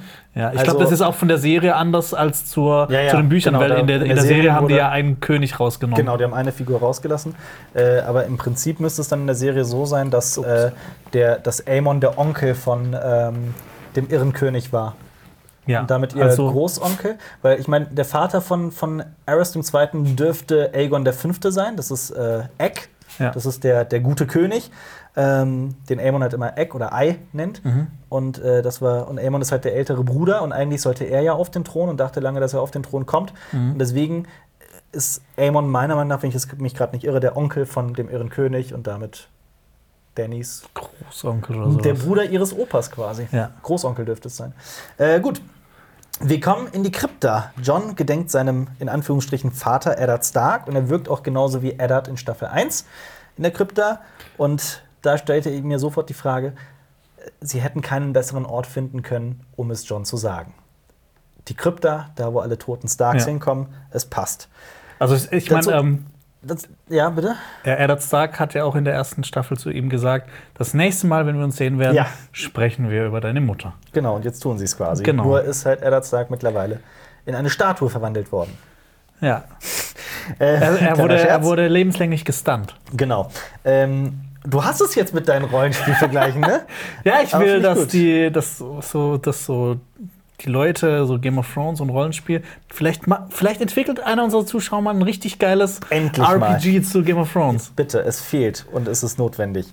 Ähm, trotzdem, hier lasse ich das Argument gelten, dass dieser riesige Moment, auf den wir seit vielen Jahren warten, vielleicht ein bisschen zu schnell abgehandelt wurde. Aber auf der anderen Seite, wenn man so lange auf etwas wartet, dann wird man immer dieses Gefühl haben, hätte man das nicht doch ein bisschen anders machen können. Plus, wir haben noch mal die nächste inhaltliche Klammer, mhm. ähm, weil ähm, in der ersten Staffel, erste Folge, ja. Robert Baratheon geht auch zuerst in die Krypta und redet mit seinem besten Freund genau. über Lyanna Stark. Ja. Und hier ist es dann quasi Jon. Ähm, Gespiegelt. Jon genau. geht zuerst rein und Sam stürzt in die dunkle Krypta. Und hier ist es halt auch wieder so wie Robert Baratheon und Eddard Stark, zwei gute Freunde und quasi Brüder, quasi mhm. Brüder, genau wie Jon und Sam quasi Brüder miteinander sprechen. Jon umarmt ihn auch direkt und ich dachte mir, oh, ist das schön. Mhm. Wir erfahren, dass es Gilly oder Goldie und äh, Sam Junior gut geht. Ähm, und Sam erzählt Jon, dass Randall Tarly und Dickon Tarly hingerichtet wurden. Und ja, dann kommt halt dieser ganze Kram mit Sam sagt Jon, dass er schon immer der König war. Endlich wird es ihm gesagt. Und hier habe ich sogar genau den gegenteiligen Fall von dem, was ich gesagt habe. Hier ist die deutsche Synchro witziger geworden als, die okay. Engl- als das englische Original. Denn in der, im englischen Original war es, ähm, äh, äh, Sam sagt ja, wie er an diese Info kommt, dass Jon der Sohn von Lyanna Stark und Rhaegar Targaryen ist. Mhm. Sam sagt, ich hatte Aufzeichnungen aus der Zitadelle and Bran had whatever Bran has. Mhm. In Deutschen fand ich es witziger. Da hat er gesagt, äh, ich hatte Aufzeichnungen aus der Zitadelle und Bran durch, da bin ich mir auch nicht so ganz sicher. Das war, also, okay. Ich fand es ich fand's im Deutschen witziger, aber egal. Äh, ja, er sagt es ganz offen raus. Deine Mutter war Lyanna Stark und dein Vater, dein leiblicher Vater war Rhaegar Targaryen, also Daenerys Bruder, älterer Bruder. Du bist nie ein Bastard gewesen, du bist Aegon der Sechste. Und jetzt hab ich, will ich einen kurzen Monolog darüber halten, wer die fünf vorherigen Aegons waren in der Kurzfassung. In der Kurzfassung? In der Kurzfassung. Okay. Ich habe wirklich zu jedem nur einen Satz aufgeschrieben. Soll ich? Ich meine, ich finde es interessant. Schnell. Aegon der Erste war der Aegon, der die Königreiche in Westeros als einzelner König unter den sieben Königslanden vereinte. Das war Aegon das der Erste, der Große, der Eroberer. Du hast schon mal zwei Punkte gemacht. Genau. Aegon der Zweite war der sechste Targaryen-König, ein bequemer und launischer Typ, der alles vögelte, was er sah. Er wurde im Targaryen-Bürgerkrieg, dem Tanz der Drachen, vergiftet und sein Neffe, Aegon der Dritte, wurde gekrönt. Aegon der Dritte war auch der, der, der Drachentod, der Drachentod genannt wurde. Er sah nämlich, wie zum Ende des Tanz der Drachen seine Mutter Rhaenyra von einem Drachen verschlungen wurde. Deswegen war er auch stets depressiv und herrschte sechsundzwanzig Jahre. Er heißt aber Drachentod, weil in seiner Herrschaft auch der letzte Drache starb. Okay. Ja. Damit kommen wir zu Aegon dem Vierten Das war der elfte Targaryen-König und er wurde auch genannt der Unwerte. Er war sehr fett und einer der schlechtesten Könige von Westeros, der zahlreiche Bastarde zeugte und sie alle legitimierte, was zu den Schwarzfeuer-Rebellionen führte. Mhm. Darüber haben wir eben auch schon gesprochen. Und damit kommen wir zu Egg, zu Ei. Aegon dem Fünften hieß auch der Unwahrscheinliche oder der Glückliche. Das war so ziemlich oder gilt als der beste König, der je über Westeros herrschte. Spielt in den Heckenritterbüchern eine, eine wichtige Rolle. Eine sehr wichtige Rolle. Eine sehr wichtige Rolle. War der fünfzehnte König und verstarb tragischerweise bei einem Feuer. Genauer gesagt bei der Tragödie von Sommerhall. Das heißt, das wir haben Aegon der Erste ist gut, Aegon der Zweite ist schlecht. Ja. Aegon der Dritte ist traurig, weiß man nicht so genau. Ist mittel. Eher gut, ja. Ähm, Aegon der Vierte ist ganz schlecht. schlecht ja. Aegon der Fünfte ist gut. Ja. Das heißt, Aegon der Sechste? Jetzt haben wir wieder ein Mittel. Ja. Und jetzt ist halt Aegon der Sechste da, nämlich Jon. Und diese Info, all das macht sein Leben deutlich komplizierter. Nicht nur, dass er seine Tante vögelt, er hat jetzt plötzlich auch Anrecht auf den eisernen Thron. Er hat es, glaube ich, sogar, genau, vor Daenerys. Das vor ist das Daenerys. Wichtige. Und jetzt stellt Sam die genau berechtigte Frage. Er war bereit, seine Krone abzugeben für das Wohl des Reiches. Ist das Daenerys auch? Wird mhm. sie zurücktreten, damit Jon über Westeros herrschen kann? Stell dir vor, jetzt würde rauskommen, dass deine Freundin deine Tante ist. Ja. Und dass du eigentlich der König von Deutschland bist. Was würdest du dazu sagen? Ähm, weiß ich nicht. Damit kommen wir zu, möchtest du noch was dazu sagen? Ich meine, wir haben lange, viele, viele oh, Jahre drauf gewartet. Ich habe hab einen witzigen Kommentar wieder gefunden. Was denn? Jon Snow's life in three sentences. Born from aunt, mhm. hated by aunt, ja. loved aunt. Ah, er loved aunt. Stimmt. Er wurde geboren von Lyanna Stark, der Schwester gedacht, von Eddard Stark. Er ja, dachte, das wäre seine Tante. Genau. Er wurde ähm, gehasst von Catelyn Stark. Das seine eigentliche Tante ist. Ja. Und jetzt liebt er Daenerys, seine biologische Tante. Ja. ja. Möchten wir zu letzter Herd übergehen? Yes! Kommen wir zum letzten Herd. Eine Truppe reist... Der letzte Herd, das klingt wie eine Kochshow. Der letzte Herd mit Ralf Zacherl. Okay. Eine Truppe reist aus Winterfell nach, äh, dazu in die Burg, in den Sitz letzter Herd. Der kleine Lord Umber sollte ja dahin, um die letzten Überlebenden nach Winterfell zu holen. Wir sehen direkt da, im Innenhof scheint eine Schlacht stattgefunden zu haben. Aber Leichenteile oder, fehlen. Und Leichen oder fehlen. Jonas Mutter hatte ihre Tage. Aber Leichenteile fehlen. Das war ein bisschen zu hart. ähm, man sieht auf dem Wappen, das nur mal so nebenbei, der Vollständigkeit halber, man sieht die vier Ketten der Umbers. In den Büchern ist das Wappen eigentlich ein bisschen cooler. Da ist es ein Riese, der schreit und so Ketten angekettet ist oder Ketten mhm. in der Hand hält. Ähm, Riesen passt ja auch, denn die Umbers, so zumindest Great John Umber und Small John Umber, waren immer so riesige Männer. Mhm. Und jetzt haben wir halt, das ist jetzt so absurd, diesen, diesen kleinen Lord Ned Umber. Ähm, Tormund geht voran, Beric Dondarrion ist direkt hinter ihm. Es läuft keine Musik, was in dieser Folge eben auch so außergewöhnlich ist, was den Spannungsgrad auch noch mal so in wirklich extrem in die Höhe schnellen lässt. Und ich finde auch diese, es erinnert, ja. sorry, um hier noch mal die Klammer zu schließen, Staffel eins, Folge eins beginnt mit den drei Brüdern von der Nachtwache jenseits der Mauer.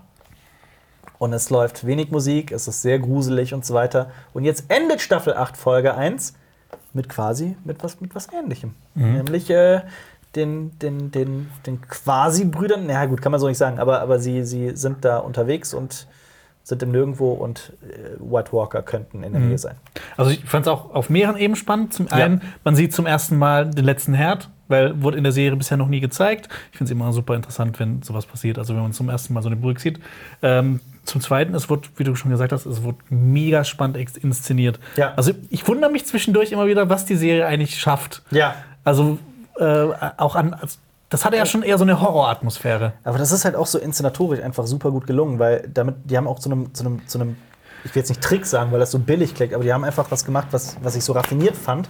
Nämlich, äh, es gibt diese, es gibt diesen Durchgang, der komplett düster ist. Man sieht nichts, also es ist schwarz, mhm. was ja sowieso schon an sich Grusel erzeugt. Und dann hast du aber so eine riesige, mutige, krasse Figur wie Tormund, so ein Fanliebling, den alle lieben.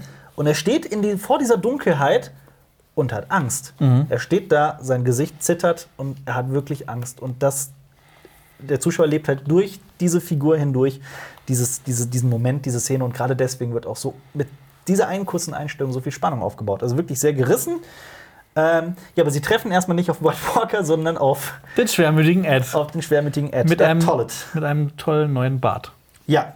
Und dann gibt es einen, einen sehr witzigen Moment. Mhm. Also Tollett, wieder also diese Spannung wird mit einem Witz aufgelockert. Genau. Ed Tollett sagt, bleib zurück, er hat blaue Augen. Und Dormund sagt, ich hatte schon immer blaue Augen. Ja, witzig. Äh, ich finde es auch bei Ed immer wieder schön. Ich muss mich immer wieder daran zurückerinnern. Ähm, Ed Tollett wirkt jetzt nicht wie ein Jorah Mormont. Also Jorah Mormont war ein ganz, ganz großer Lordkommandant der Nachtwache. Mhm. Ähm, und dann folgten ja noch zwei andere. Und damit ist äh, ähm, Ed Tollett der tausendste Lordkommandant, mhm. wenn ich mich nicht irre.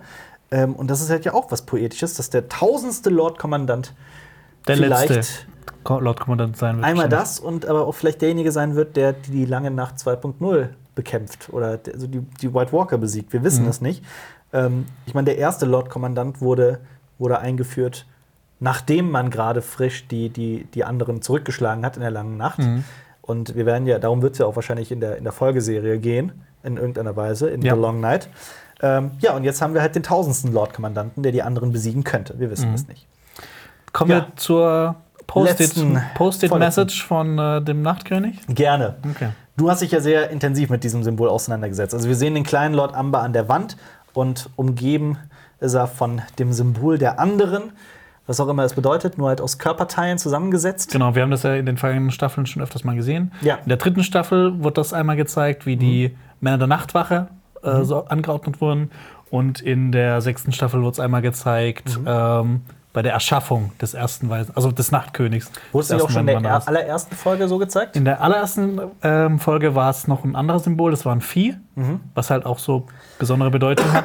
Ja. Ähm, Das, äh, dass beides zu den White Walkern gehört, wurde aber nochmal in der siebten Staffel gezeigt. Mhm. In dieser Höhle, wo sie das Drachenglas ja. gefunden haben, in den Zeichnungen hat man einmal diese Kreisel, äh, dieses Kreiselzeichen gesehen, ja. als auch das Vieh. Ja, gut. Und ich finde, das ist wahnsinnig gut gemacht worden. Sehr ich habe ja, schon, ich hab schon toll, lange ja. nicht mehr gedacht, boah, ist das creepy. Also ja. so von so Verbindungen von äh, so Menschenteilen in irgendwas drin. Ja. Hat mich so ein bisschen an Ähm, Annihilation erinnert. Oh ja, das stimmt. Aber es ist halt auch so fantastisch geschrieben. Es ist so, du bist äh, da, also äh, Letzte Herd ist halt in, in, ähm, in einem Wald in der Nähe der Mauer. Es ist wirklich, jetzt ist es mittlerweile da, wo die gerade sind. Sie sind die nördlichsten lebenden Menschen, könnte man sagen. Ähm, zumindest, wenn man die paar von der Nachtwache, falls da überhaupt noch welche sind, was ich bezweifle, außen vor lässt. Ähm, sie sind da nirgendwo. Du weißt, dass da was abgegangen ist, weil jetzt so viele Leichenteile auf dem Boden lag und so viel mhm. Blut. Und es ist einfach Spannung wirklich bis zum geht nicht mehr. Und dann hast du dieses eine Bild mit den Leichenteilen, die dieses Symbol der White Walker ergeben, eine, eine Nachricht vom Nachtkönig. Puh, das ist schon fantastisch gemacht. Mhm. Und ähm, woran erinnert dich dieses Symbol? Was könnte es sein, wenn du mal ganz wild umherrätst? Ein Strudel? Ein Strudel, ja. Könnte es ein Anus sein? Nein. Könnte es ein Portal sein vielleicht? Ein Portal. Könnte vielleicht, es ein Portal ja. sein. Wir wissen es nicht. Mal abwarten. Ähm, ja, seine Armee steht zwischen uns und Winterfell, sagen sie. Ähm, jetzt müssen sie zurückreiten. Sie haben jetzt zum Glück genug Pferde und müssen quasi vor den Toten in Winterfell ankommen. Wir werden noch sehen, ob das funktioniert. Und dann wacht jemand auf, nämlich Lord Ned Umber. Und das ist eine supergeile Szene. Das ist verdammt creepy. Ich habe schon lange nicht mehr so einen gruseligen Schrei gehört. Ja, und das Schöne ist auch in der Szene, da wurde ja tatsächlich jemand in Brand gesetzt. Genau. Nämlich ein kleiner, wüchsiger Stuntman namens Paul Lowe. Respekt an ihn. Das muss also man nee, das, machen. Das haben die für das ähm, Making-of so gedreht, aber die haben den Jungen wirklich verbrannt. Das ist realistisch. Ja, genau. Ja. ähm, ja, Barrick sticht mit seinem brennenden Schwert zu. Ich fand es auch mal schön, wieder zu sehen, dass sein Schwert nicht immer nur als Fackel benutzt wird, sondern auch als Waffe. ja. Und äh, er, setzt ihn in, in, er setzt ihn in Brand und das Symbol brennt. Wenn man ganz böse sein will, kann man sagen, hier ist auch nochmal eine inhaltliche Klammer. Ja. Weil Ned Umber ist ein Kind, das verbrannt wurde. Und ja. hier Shireen Baratheon ist auch ja. ein äh, Kind, das verbrannt wurde. Ja. Also Game of Thrones ist die Serie, in der man Kinder verbrennt. Gehen wir nach Winterfell zurück. ja. Alle, wirklich alle reisen nach Winterfell, das sehen wir hier auch. Auch Jamie und er trifft auf Bran, den er ja erst in den Rollstuhl gebracht hat. Genau. Und das ist ein Aufeinandertreffen, das nur angedeutet wurde, aber Bran verzieht keine Miene, denn Bran dürfte ihm das eigentlich gar nicht übel nehmen. Es ist nicht mehr Bran, er ist die dreieugige Krähe, mhm. äh, dreieugige Rabe, wie auch immer man das nennen möchte. Äh, ja, was sagst du dazu? Ähm, zu was?